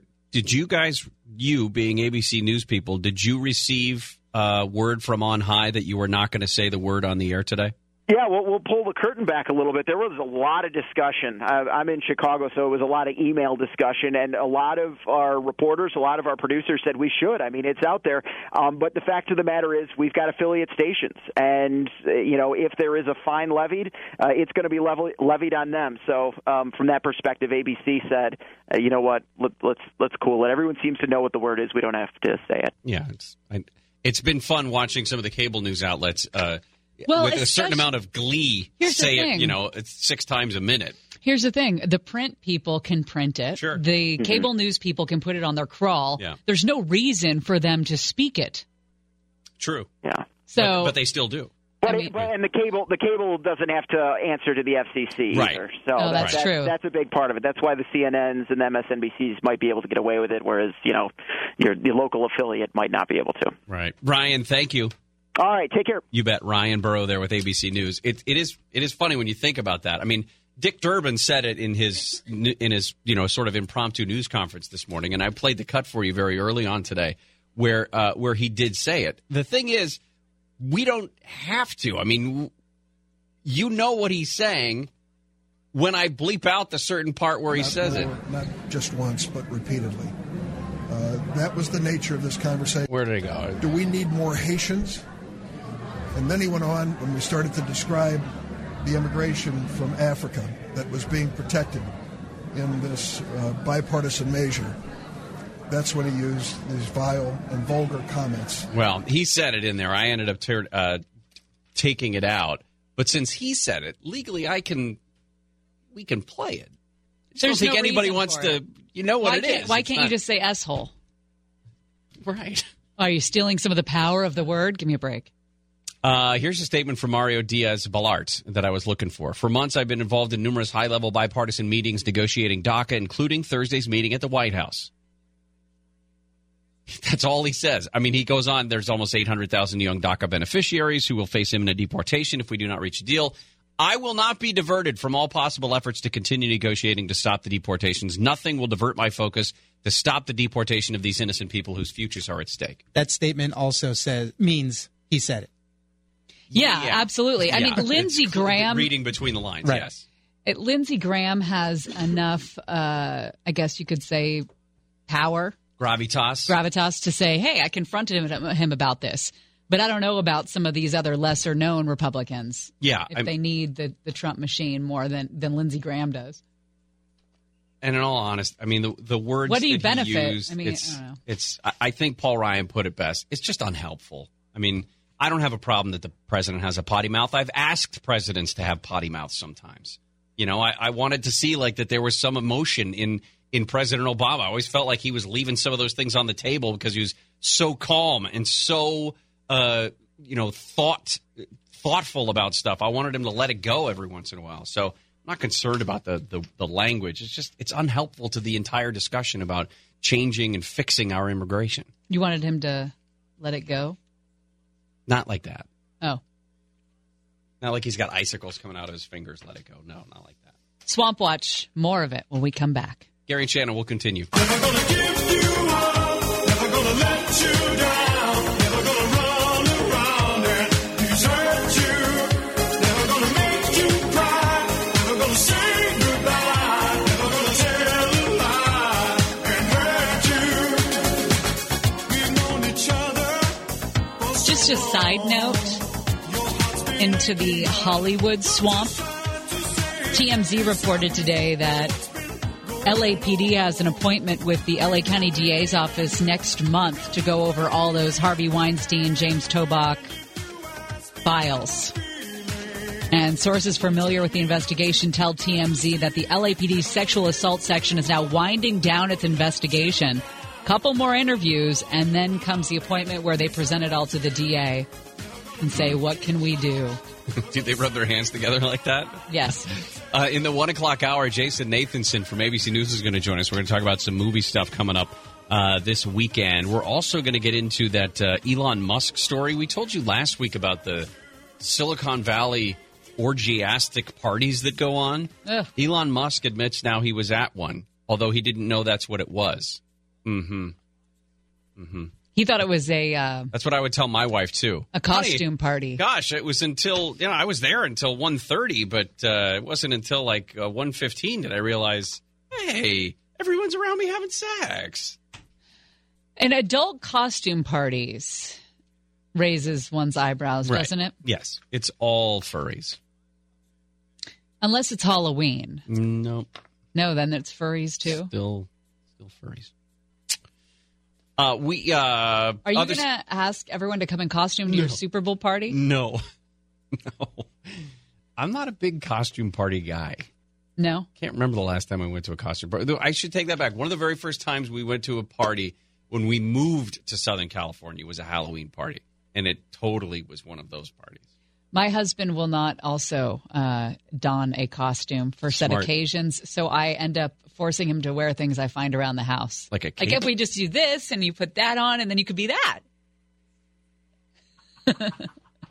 You could be that. Uh, one of the other stories that's coming out of D C today is the president is again extending the Iran nuclear deal, but said that he is going to, that this is the last time, he says, he's going to terminate the agreement unless Congress...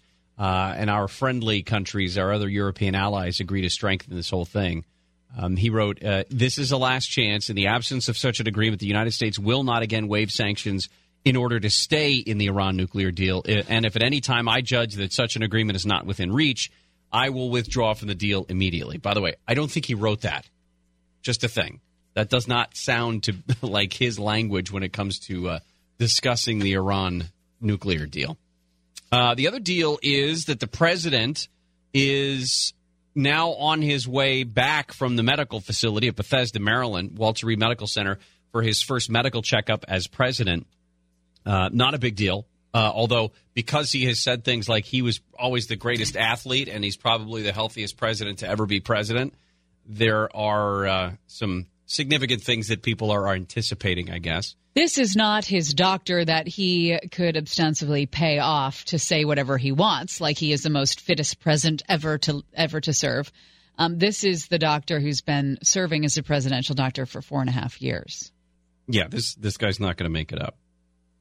Who knows? He might, but it's not President Trump's own doctor that he plucked. Well, Doctor Harold Bornstein, Bornstein, Bornstein was the guy who said that he is in excellent physical health. Not that we believe that he's not, just that there was no evidence thereof, and it was in the December twenty fifteen letter back during the uh, the campaign and during all of the uh, the debates. If elected, this is from the doctor, if elected, Mister Trump, I can state unequivocally, will be the healthiest individual ever elected to the presidency. Uh, blood pressure, cholesterol measurements are in the healthy range back then. He uses a cholesterol-lowering statin. Uh, his E K G, chest x-ray, echocardiogram, blood sugar, all of those were normal. six three, two thirty-six, uh, and a reach of about thirty-five and a half inches. When are we going to get your medical exam done? I'm not a big doctor guy. I'm trying to remember the last time I had one. Well, I had okay, one done. That's not a good thing to say. That's not something to be proud of. I'm just I'm saying. I'm not a big doctor guy. I've not felt uh, problems that I've had yeah, to go. Yeah, but you don't feel problems. Like... You should get Gosh. things checked out, like yes. your heart and Mom, things. I will. I went in September okay. to get a checkup uh, because there was a chance I was going to fly with the Blue Angels. And they checked your heart and all that? They said everything looks good. They okay. said, wow, do you work out? No, and that's I said, not what they said. Are you a former athlete? Yeah. Former? All right, we come back. We'll get into movies. All that stuff still coming up on Gary and Shannon. You so mean, I don't care. I love her eyes and her wild, wild hair. Dance to the beat that we like best. Heading for the nineties, living in the wild, wild west. The wild, wild west. Wild west. Romantics in the back room, handing out value shares. Gary and Shannon. Airwaves, talking to the D Js. forty-seven heartbeats, beating like a drum. It's Friday, so we're going to talk about some movies here in just a second. Just to update you, though, we also have one thousand dollars that we're going to be giving away a little bit later this hour. We'll tell you how you can win that. Well, look at this bombshell the Wall Street Journal just dropped. I'm not sure it's a bombshell. Well. But go on, yes. This just came out from Wall Street Journal. The Wall Street website. Journal reports that a lawyer for President Trump arranged a payment to an adult film star a month before the election as part of an agreement that precluded her from publicly discussing an alleged sexual encounter with Mister Trump. Michael Cohen, that's not a new name, spent nearly a decade as a top attorney at the Trump Organization. Michael Cohen reportedly arranged the payment to the woman, Stephanie Clifford, in October of twenty sixteen. When her lawyer negotiated a non-disclosure with Michael Cohen. Stephanie Clifford's name on stage, stage is Stormy Daniels. Oh, now I recognize her. You know Stormy? You've spent a Tuesday morning with Stormy? What? Just kidding. No, she's much prettier than that. She's very pretty. Stormy Daniels has privately alleged that the encounter with President Trump took place after they met at a celebrity golf tournament in Tahoe back in July of oh six. Of course, the president married Melania in two thousand five. Oh. The no. White House official has commented, saying these are old, recycled reports which were published and strongly denied prior to the election. Well, the Wall Street Journal did ask for comment from people like, oh, Michael Cohen. And he said, listen, this is now the second time you're raising outlandish allegations against my client. You've attempted to perpetuate this false narrative for over a year, a narrative that has been consistently denied by all parties since at least two thousand eleven. Uh, he also sent a two-paragraph statement by email that was addressed to whom it may concern and signed by Stormy Daniels, not Stephanie Collin, or Stephanie Clifford, but by Stormy Daniels, denying that she had any sort of sexual or romantic affair with President uh, with then Mister Trump. Rumors that I have received hush money from Donald Trump are completely false, she said, even though she directly has not responded to multiple emails seeking comment. So um, the lawyer said, I previously represented Missus Daniels, and all he would say to the Wall Street Journal was, attorney-client privilege prohibits me from commenting on my client's legal matters in any way. Stormy Daniels is a Republican, and she uh, ran for Senate, or she tried to. She was going to run it for Senate back in, in twenty ten to uh, run against David Vitter in Louisiana. I don't know if there's much to this. No, but, you know. It's neat, though. Do you want to know what kind of awards she's uh, won? I'm not sure. A, I think that's a uh, Best New idea, Starlet, but... Contract Babe of the Year. What does that mean? Uh, crossover Female Performer of the Year. What does that mean? Oh, I guess hooked up with men and women? I don't know. Uh, favorite Breasts. She won that in twenty, uh, two thousand six. And the Triple Play Award. Dancing, Performing, and Directing. Did you say dancing? Dancing, Performing, Directing. A trifecta, yeah, as it were. Oh, she won Favorite Breasts again the following year in two thousand seven. And in two thousand nine, she did not win Favorite Breasts in two thousand eight. Ah, must have been an off year then. We can move on. Yeah, we gotta. We can move on. We gotta. Well, uh, Jason Nathanson is going to join us in a few minutes. We're going to talk a little bit more about uh, the James Franco story because he was a no-show last night. But if you are in the uh, the Hollywood world... There is a there is a Me Too economy.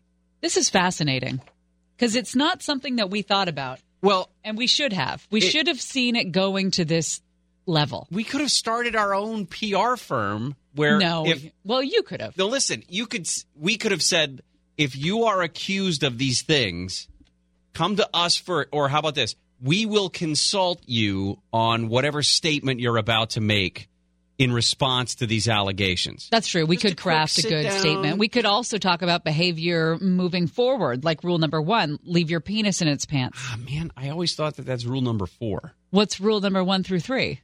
Just be nice. No, be nice is not on the list. Oh.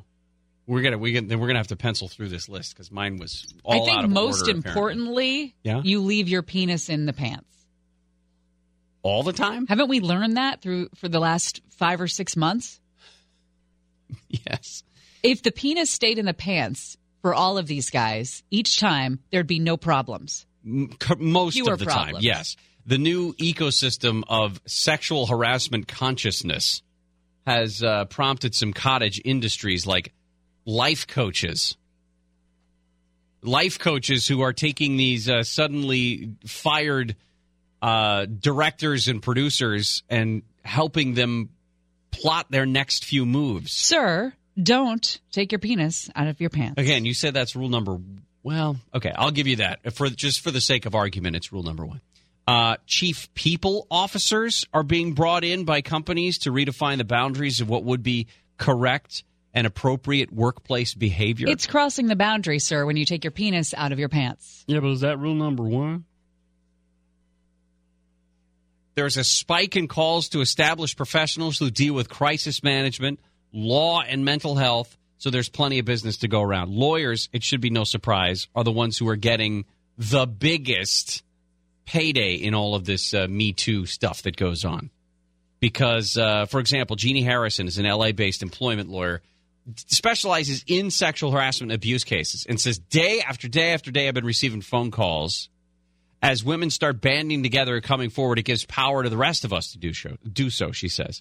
Mark Garagus, Marty Singer, Sean Hawley, all have told The Hollywood Reporter that the the fall their phones began ringing off the hook when the Harvey Weinstein story hit the news in the first place. Yeah, could I get any money out of that guy that rubbed my back in two thousand eight? Well, what's funny is they're saying that there are a lot of those calls, too. Yeah, I bet. Like calls that are thirty years old or calls that don't really rise to the level of sexual harassment. Someone is just there to try to get a payout. Um, crisis managers, for example, publicists who specialize in crisis public relations. Hotlines. Can we run one of those? Just a hotline? Yeah. Well, y- we could take calls. Just from the people who have been accused? Because, again, I think our our our strong suit would be we could take- crafting an apology or crafting mm. a statement in response to allegations that don't get them into further trouble. I think our strong suit would be taking calls from guys who want to know if it, maybe they're thinking of a behavior in the office. Maybe they're thinking of asking a, a, a girl out. Maybe maybe Blake's got his eye on someone around here, right? And and, and now doesn't know what to do because like, he doesn't know how to navigate that in this new Me Too twenty eighteen. Step one, Blake, take it out. And we could no no. no. Uh, see, you're good. You're learning. Yeah. Step you know what two. I mean? Though I mean, I bet there's so many relationships that begin at work, in the office, in work situations. I met my husband when I was working. That sounds so bad. It sounds thing, like I'm at a strip club or something. Yeah. And I was working. The first thing he did was take it out. Uh, no. No, okay. no, no, no, no. You're. F- but it's only because you guys were in public when he met you, right? Uh, no. Oh. What's the matter with you? I'm learning. You learn by but asking I questions. I think that this is one of those things that's hard to navigate now. Uh, how do you approach that girl that you're interested in at work now that this whole Me Too thing is happening? And we could help with that, I think. I think that's a niche. Start with, hey, you want to go out to dinner, Sugar Teas? No.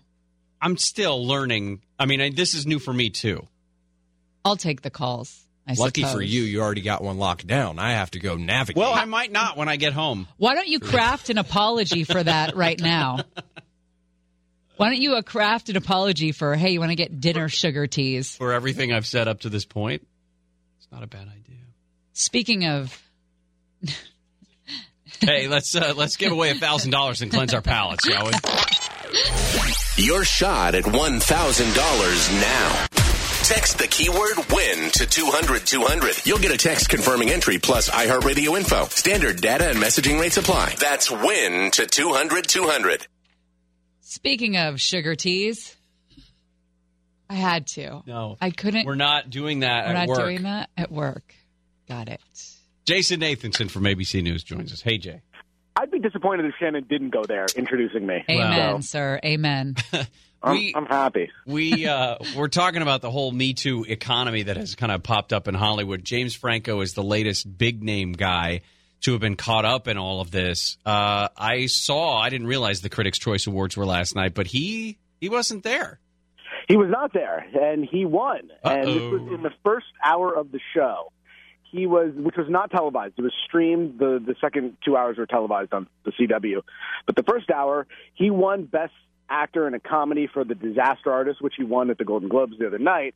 And since the Golden Globes happened, you know, there's been allegations, an L A Times article, five women accusing him of misconduct and various things. And so when his category was up, okay, everybody's wondering, and then he was announced as the winner. And you couldn't hear a pin drop because it was a big thing, but the, the applause was tepid at best. I mean, it was the lowest amount of celebration for anybody I've ever seen win an award at one of these things, ever. Uh, so, you know, a couple light claps, and then uh, uh, the it was Walton Goggins, I think, who was doing the announcement, uh, said, and James Franco's not here tonight. Uh, we accept this award on his behalf. Um, and that was it. And, I mean, you know, not surprising that he wouldn't be there because it would be kind of awkward if he were. Well, what kind of an impact do you think is this going to have on the Academy Awards? Because we haven't even seen the nominations yet for the Oscars. We haven't. The nominations are actually happening right now. People are voting on nominations. They closed today. So this has been a bad week for anybody like that. I'll tell you, it's been a good week for Michelle Williams. With all the stuff with the pay gap thing and, you know, all the money in the world. Yeah, you know what? Name- we uh, I, we were talking about this off the air, I think, yesterday. And, and the story was that Michelle Williams reshot All the Money in the World, the Getty story that they they uh, they fired Kevin Spacey over because of his sexual um, misconduct. She reshot all of her scenes for free, but Mark Wahlberg demanded one point five million dollars, and it was kind of held up as another income disparity between men and women in Hollywood example. And I was talking to Gary about it, and I was saying, you know, I, I kind of can see this playing out. Like they came to Michelle Williams and they said, we got to get rid of Kevin Spacey because he's a super creep, and we got to reshoot all these scenes. Will you do it? And Michelle Williams, thinking that she wants to be on the right side of history and all of that, is like, of course I'll do it. I'll do whatever it takes to get rid of this creep kind of mentality, right? And then they go to, to Mark Wahlberg and he's like, I'm not working for free. Probably didn't even cross his mind that this was like a social justice job kind of thing. Well, I mean, in, in the end of the day, it was probably in both of their contracts what would happen if there were reshoots. And it's my understanding that in his contract that he gets paid for reshoots. Um, whether or not this is actually a reshoot, it, falling under under the definition of typical movie reshoots, you know, that can be argued. But at the same time, they both have the same agency. Yeah, William why Morris wouldn't you have – why would he have money for a reshoot in his contract, but she wouldn't? They have different agents, and that's what it comes down to. And I don't know who's negotiating what for whom, but that also goes to the kind of entrenched whole thing about – pay gap and gender equality when it comes to these things in the negotiations. Maybe they didn't fight hard for her, but they fought hard for him. He's, you know, the biggest moneymaker, the, the most highest paid actor in Hollywood. Uh, so his people are used to driving hard bargains for him and getting him the cash. Can you imagine uh, that? Like in like when we were all kids in nineteen ninety-two and uh, Marky Mark and the Funky Bunch were sweeping the nation. Can you imagine that he would be the highest paid? Was it somewhere close to seventy million dollars last year? Yeah, and that was on the on the basis of Transformers, I think, mostly, uh, which did not do well here in the U S, but did okay around around the rest of the world. And no, I would not have imagined him being the one who would be the highest paid of of all the people. Um, or would you imagine Will Smith, the Fresh Prince of Bel-Air, that he was going to be, you know, right. the big star that he is? Or that but, Donald you know, Trump would be president. It, well, I mean, so much has happened, right? But it, but all this publicity for Michelle Williams and her performance for that film, especially if the Academy wants to send some kind of message, this is the week to do it because those nominations are happening right now. So she might get helped because of that. And on the other side, James Franco and his movie, The Disaster Artist, was, which was kind of on the bubble. A lot of people like it, but not enough maybe to get the prestigious awards we were going to see. Um, and this week definitely hurt its chances.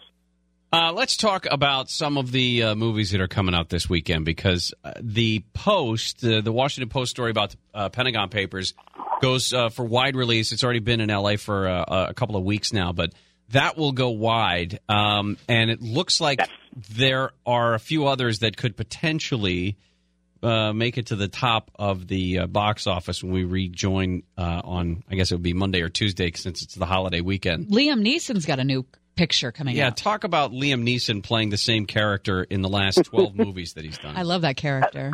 That's another thing I wouldn't necessarily have imagined, that Liam Neeson would be the kind of action star that he is, but he has grown into this role, and The Commuter is the latest one from him. He plays a businessman who's on his daily commute home. He's on a train, and some woman comes up to him and says something mysterious, and all of a sudden he's in the middle of some kind of criminal conspiracy, and he's got to save the train and save the people and save the world. Um, it's getting uh, okay reviews. It's probably not going to make a whole bunch of money. Of the four new wide releases this weekend, it's probably going to make the least amount of money, um, fifteen million dollars or so, which isn't a great start. It's not terrible, but it's not a great start. Uh, let me play just a quick clip from it. Someone will have to pull the knuckle bit, and one of us will have to go down and release the latch. No, no freaking way. I'm not going down there. Just outside. I don't care. Shut up. Just outside and down the ladder. I'll do it. Yeah, you do it. And then, of course, Liam gets one little blind in there. I uh, probably see that. I'm yelling my exposition, and it makes it sound better. I'll see it when it comes on uh, T N T or something. The Room has a limited re-release. This has been much talked about. I watched the tra- I spent two and a half minutes of my life watching the trailer this week of what is arguably the worst movie ever made. This is the movie at the center of The Disaster Artist, which is James Franco's movie, and he plays Tommy Wiseau, the guy who's at the center of, of The Room, the guy who decided, you know what, Hollywood's not giving me a chance, I'm going to make my own chance. And he's super rich, so he decided to make his own money, uh, or his own movie. Um, he's also the guy who tried to take over the mic of the Golden Globes on Sunday when James Franco got up there, because he invited Tommy up there to just be with him but not say anything.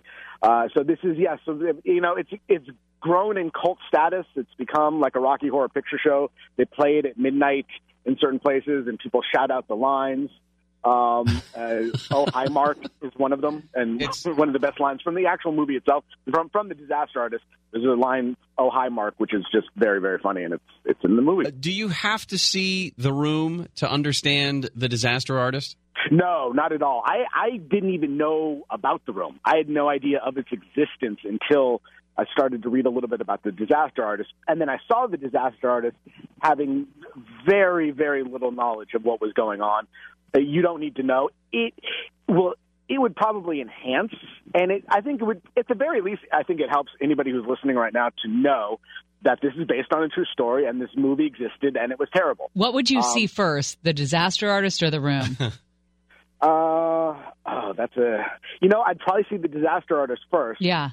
And then be all, because at the end of The Disaster Artist, they show you some of the making of The Room, and it kind of whets your appetite. You know, they do one of those things. Look, this is actually real. We're going to show you real clips from the movie itself, um, and they compare and contrast the, the the versions that are in The Disaster Artist and in The Room. Um, so I'd see The Disaster Artist first. It's going to whet your appetite, and then you're going to want to go see The Room. I don't know if I'm going to want to go see The Room, but I I kind of I have a weird fascination with it. Yeah. Uh, Proud Mary is another one coming out with Taraji P. Henson. Uh, she's a, a hit woman working for an organized crime family in Boston. I love Taraji P. Henson. I don't know if this is the right role for her. I love rated R Taraji P. Henson as well. So that's what this is. So if you like, you know, the, the network version of Taraji P. Henson that you get on Empire, this is rated R. Um, I don't know much about this one. Um, it's actually supposed to make pretty decent money. It's going to compete with Paddington and The Post, which are all three of them are going to be in the same kind of neck right there. So it's supposed to do pretty well. And what about Paddington? This is the sequel to the original. Paddington I guess that two. Makes sense. Yes, which this morning, at least when I checked, had a one hundred percent fresh rating on Rotten Tomatoes. Wow. So you can believe it. Yeah. Paddington two. People like that little bear. Um, you know, it's, it's if, if you like, if you know Paddington, if you like Paddington, if you saw the first one, then this is the movie for you. Um, you might be lost though if you didn't see the first one and try to see this one. Really? I'm just saying. No. I was like, that's a first. I no, totally but, believe but that. But if you see The Room I was all in, before you Jason. See Paddington two, it's definitely true. Oh, and then uh, there's another one. I think Acts of Violence is a limited release. This is a Bruce Willis Cole Hauser vehicle. It, Also is getting really crappy reviews, but um, I don't know if anybody really wants to see that. But tell me if you will, uh, David Letterman is coming back uh, with his first Netflix show today. Uh, he is. Uh, it's out now. You, uh, the, uh, my guest, next guest needs no introduction, and his first guest is former President Barack Obama, who apparently needs no introduction as well. This is one of the first Netflix series, I think, maybe of all of them, to just drop one episode. So this is the first episode. We'll get the next one next month, which is with George Clooney, and then they have a whole bunch of other people uh, scheduled. And it's getting mixed reviews. Uh, lots of talk about Letterman's beard, which is full and prominent in this. Um, but the Washington Post says for, uh, uh, both men seem rusty at the art of banter. They're off their game. The interview doesn't produce any surprising or newsworthy statements from Obama, and I've seen that from in some other places as well. You're not going to find it. He's not going to rip Trump a new one if that's what you're looking for. Um, it's it's a lot of. I mean, we've seen these interviews before from President Obama. He can be kind of wonky and boring and go on for a long time. And there might be a lot of that in here. Jason, I just saw this on Twitter that Leo DiCaprio is going to sign on for Quentin, or, um, yeah, Quentin Tarantino's film about the Manson murders. I've seen that, too. And he was one of the uh, – there were a couple actors circling it. I don't remember the other one. Uh, but Leo was one of the ones that they really wanted. Um, and that'll be interesting. I think Margot Robbie is also – Tarantino wants Robbie um, to play Sharon Tate. So, um, you know, the – That would that'll be perfectly cast. That'll I mean, be interesting. Perfectly, but that'll, that'll, be, that'll yeah. definitely be very interesting yeah. to see. I, I was, I was thought though you guys were going to ask me. I don't know if you heard me talking to Jennifer Jones Lee this morning. I, I, her, I wasn't I up that early gossip. Today. No, I gave her some backstage gossip about the Critics' Choice Awards, and I thought you guys were going to ask me. Well, about no, oh, let's hear it. Let's hear it. Just between so, us. There's, there's there's some good stuff, but I'm not going to tell you who. It, this would almost be very good for a whip around, except I'm not going to give you the answer. last night at last night at the Critics' Choice Awards, uh-huh. I was at the urinal next to one winner who did not wash his hands. Ooh. Which winner at uh. the Critics' Choice Awards? Was it Bill Handel? Would that oh. be? It no. Was... Sorry. It was not. Mm. Mm. Can I so, can, can I can I get see that? Let me see that list that of winners list. there. Uh, let's see. Somebody won for Shape of Water, so I'm uh, assuming Guillermo del Toro. No, uh, Guillermo washes his hands. Uh, he won Best Director. Best Actor was Gary Oldman. Uh, and since you were in the uh, urinal, it had Sam to be Rockwell. Woman. Sam Rockwell. He's had a, a he's week weird. He was, not, he was not there last night. Okay. Oh no! No big out. surprise, huh? Uh, Brooklyn Prince is a girl. Jordan Peele, Get Out. Oh, oh no, man! Woo. Interesting. I'm not, gonna, I'm not. I'm not saying yes or no to anybody. I'm not. I'm, sure I'm not, not saying yes or no to anybody. Sure, you're not. Jay Nat, have a great weekend. Thanks, you too. Jason Nathanson there from A B C News, the latest on what's going on in the Hollywood. And we come back uh, a little bit more about uh, bonuses. Did you get a bonus? Did you get a bonus? We- you get a bonus, and you get a bonus. And you get a bonus. We have a list of all the companies giving out raises and bonuses because of tax reform. It's right here in our hands. And we'll tell you when we come back. Gary and Shannon will continue.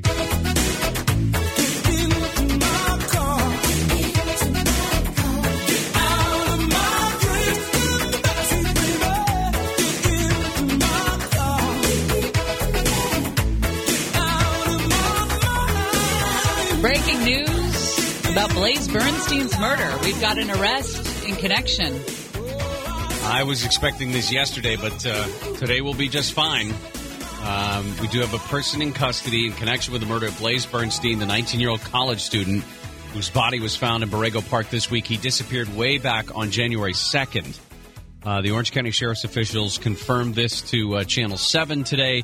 No further details uh, immediately released. We do know that they had found Uh, D N A evidence that they were trying to expedite the um, the identification of in an attempt to make sure that they could close this case pretty quickly, and it looks like they have. Remember the friend that he allegedly went to the park with had cuts, abrasions on his hands, dirty fingernails. He said he, he, he got the uh, injuries because he's part of a fight club. He was the one that went to the park with Blaze uh, nine thirty, ten thirty at night, and then says Blaze just uh, kind of disappeared.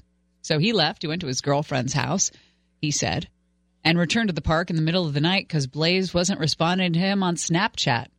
When he was pressed on what his girlfriend's name is, where she lives, he couldn't come up with the answers.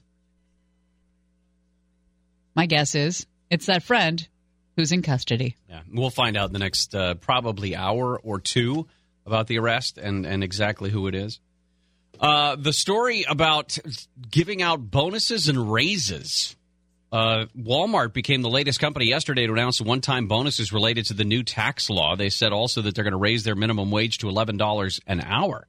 Uh, obviously, our economy has been doing well. If you are a, a believer in the, the Dow Jones Industrial Average as a true indicator of the health of the economy, it's been blowing through record, uh, every single week, it seems we've been setting records for the last uh, eighteen months or so. Here are some of the other companies that are going to be giving out raises and bonuses because of the tax reform.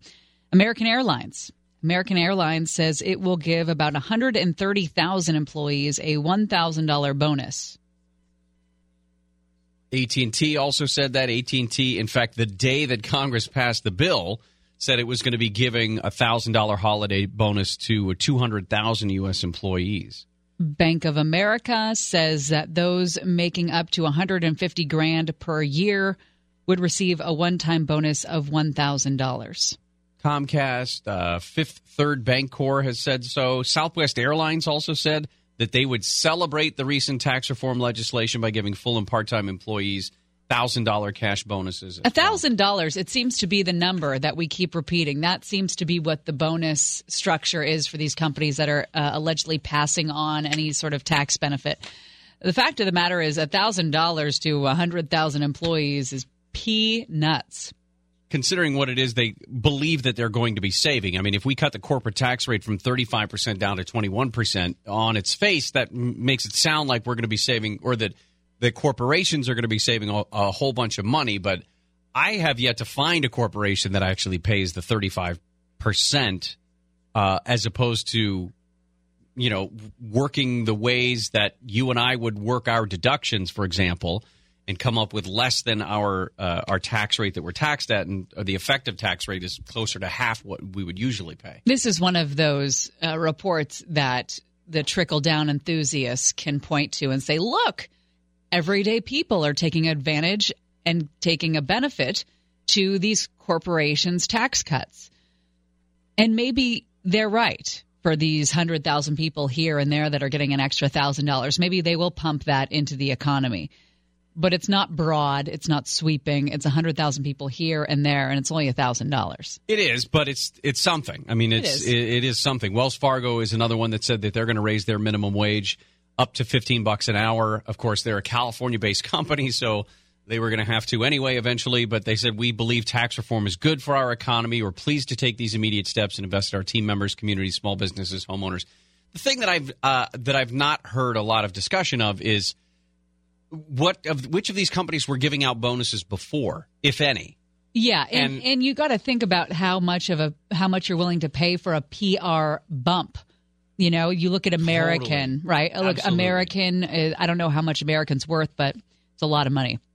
And are they wa- willing to pay the one point three million dollars they'll pay in these one thousand dollars bonuses for a P R bump? Of course, it's worth it. Of course. Because not only is it a P R bump in terms of externally, people think, oh, American Airlines is giving back.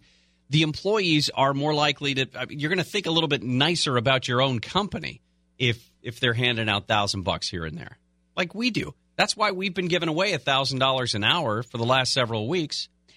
It, A B C – am I right? Yes. Okay. A B C seven has footage now of uh, – young man being escorted by two plainclothes detectives, Orange County Sheriff's Department uh, Department detectives, uh, escorting him from an unmarked vehicle from the back of the uh, the car into uh, what I believe would be an Orange County Sheriff's Department uh, facility there. So looks like it is young man is going to be the friend. All right. Uh, we'll continue to update that. We'll come back with some more information about that. And also, Elon Musk has confirmed he was at one of those sex parties up in the Silicon Valley. But he didn't know that's what it was, sweetie. Honey, I swear I didn't know it was a sex party. Would you go to an adult costume party without your wife? Don't answer that. I think you would. I think that's kind of up your alley. I'm just trying to think of what the context would be. Like today, if I got an invite for a party tonight, at a like, but it's a costume party. Oh, maybe a week in a, a week advance, so you've got time to plan your outfit. So I got plan to come up. I have time to go to the Halloween store in the middle of January and buy a Superman outfit, mm-hmm. or Batman's, or something, or Zorro. I'm trying to, I don't, I can't think of any superheroes that I could be. I like Zorro. Okay, that's good. So I'll be Zorro. That, that way I can wear the mask. I think Zorro would fit in at a sex party. Superman, maybe not, because it's that whole outfit. I didn't say I was going to wear the whole thing. Gary and mask. Shannon. Zorro does the thing where he, like, this. Cuts her dress. He's yeah. Like, zoop, zoop, zoop. Yeah. Exactly why he would work at a sex party. God. Uh, all right. We'll continue, maybe. I gotta have faith. I gotta have faith. Because I got to go for faith. I got to have faith, the faith, the faith. Baby! Gary and Shannon, a couple of stories that are you're going to hear about through the course of today. Obviously, the president in his meeting yesterday about uh, whatever DACA deal had apparently been worked out. He wasn't happy with it, but the comments that he made about certain countries, including whether or not he called them S-hole countries or not. Also, the president's on his way to Florida for the weekend, but he had his first official medical exam today. Uh, Navy doctor did the work, and... Uh, The Navy doctor is going to hold a news conference next week. I don't know if that's usual or not, but the, going to hold a news conference next week to talk about what he found. But the big news locally is there has been an arrest in the Blaze Bernstein case. Uh, and as Shannon referenced, we've already seen video of a couple of plainclothes officers taking a, a young kid out of a uh, young kid, maybe late teens, early twenties at the oldest. Uh, out of the back of an unmarked car at one of the Orange County Sheriff's uh, Orange County Sheriff's facilities. And we don't know much about who this is yet, but we do know that there is an arrest, and it is directly connected to the death of Blaze Bernstein, whose body was found in Borrego Park there in Orange County uh, two weeks after he was killed. Well, we told you about the Silicon Valley after-hours parties of all the techarati, I believe they're called. Techarati. Did tech, I just make that up? Technicarati? Tech. I, I like I it either way. Uh, about how they like to have uh, orgies. First reported on John and Ken, I believe. They broke it. There's a new book about the culture in the tech industry. Emily Chang wrote it. I think she is a writer for the Daily Beast, if I'm not mistaken. Uh, but it's called Brotopia. Um, she re- That's ridiculous. She revealed in a uh, party in twenty seventeen at a venture capitalist house that she allegedly saw drug taking and open sexual behavior.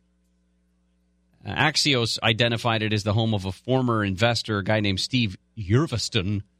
Another blog post said they didn't see any explicit sexual behavior. They did see Elon Musk there. So somebody goes, hey, uh, let's get a call into the into Musk and see if, in fact, he was there.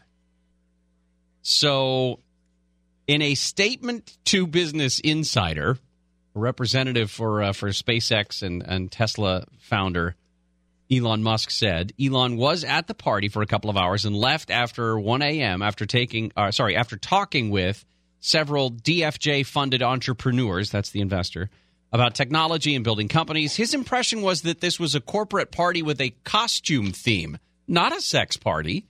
And there was no indication that it would become one after he left. You find that uh, believable? No. Think he knew all the way? I think one knows when one is going to a sex party. Well, if that, that piece that we read last week, they made it, the author made it very clear, everyone kind of, you know, getting the invitation. The invitation says something like jungle erotic chic attire or right. something of that nature. Not, not black tie or business casual. Or not like, or, hey, let's wear costumes. Let's be stupid. Your dress as your favorite eighties sitcom character. Mm-hmm. No. Sexy jungle underwater theme or something. It's, it yeah, sounds like the grotto. Ugh. I, I like to use your trigger words sometimes late on a Friday and see what happens. So that I dry heave the entire drive home? Yeah. Appreciate that. That is very, very good. All right. So we will uh, rejoin on Monday. Uh, don't forget, you can play our Gas Fantasy Foreplay uh, on Twitter and Facebook, et cetera. Just tell us who you think is going to win the four football games this weekend. I am not going to leave the couch. What do you mean? I know who I'm going to oh. play in your eighties costume party. Who? Roseanne. That's what I'm going to look like on Monday. Uh, I have to go to a volleyball tournament on Sunday. What? So I'm going to be watching football on my phone while gloriously applauding my daughter and what her hard work. What time is the, the, this, what does it start? eight. It'd probably be over about one. But then there's a oh, drive. Oh, the first game's not till one thirty. On Sunday? Oh, yeah. That sucks. Tell me about it. Mm. Tell me about it. All right. Have a great weekend. Uh, we'll see you Monday. Parenthood. John and Ken up next. Stay dry, everybody. Gary and Shannon's Side Studio Show. Coming up later on the Gary and Shannon Show. It's Tuesday, so that means Neil Savage's is going to join us in the one o'clock hour. And how about the president's reaction to his what? Right. Oh, my God, you're so hungry. That's sad. I just feel like it'd be a lot of work to have one pancake. Not five hundred. I don't have to feed anyone and else. And there's no recipe on the back of the Bisquick for one pancake. One pancake. Yeah, Blake. God. Okay, Gary, how about a little interview here? Okay, great. Sorry. Pound two fifty on the cell and say Solar Max. You heard her. Top. You heard her. Now, pound two fifty on the cell phone, say Solar Max. Monthly pay a little bit. I'm just going to do this. Call Solar Max now. Ask about that sixty-nine dollars a month offer. Just dial. Just dial. Ta- hey, what's up with that Papanostos guy? Papanostos? Yeah. What are you going to do with him? Missed a couple field goals, Shannon. What are you going to do with him? Is he out of the family? Yeah. No. Well, first of him? all, as you, if you knew uh, the Greek uh, last names, you would know that the O S uh, with that last name there means he's from a completely different region from K I S. Oh. We're from Crete. Uh-huh. We're Cretans. Right. Uh, he he could even be from Macedonia, of all places. Oh, I mean, good I, Lord. Yeah. Or oh, so he's I mean. not yeah, even part of the we don't family. Like that guy. He he might be a mountain person. Oh, that would explain a lot. Oh, yeah, yeah. yeah, well, that's why he missed the field goals, because of altitude. Coming up later on the Gary and Shannon Show. A Friday cold case. A man t- tells a guy the thing about, whoa. This has been Gary and Shannon's Side Studio Show. Stay tuned for more outtakes and bloop, bloopers. Stay outtakes and bloopers. Oh, you know what I'm saying. We're going to keep scrolling up.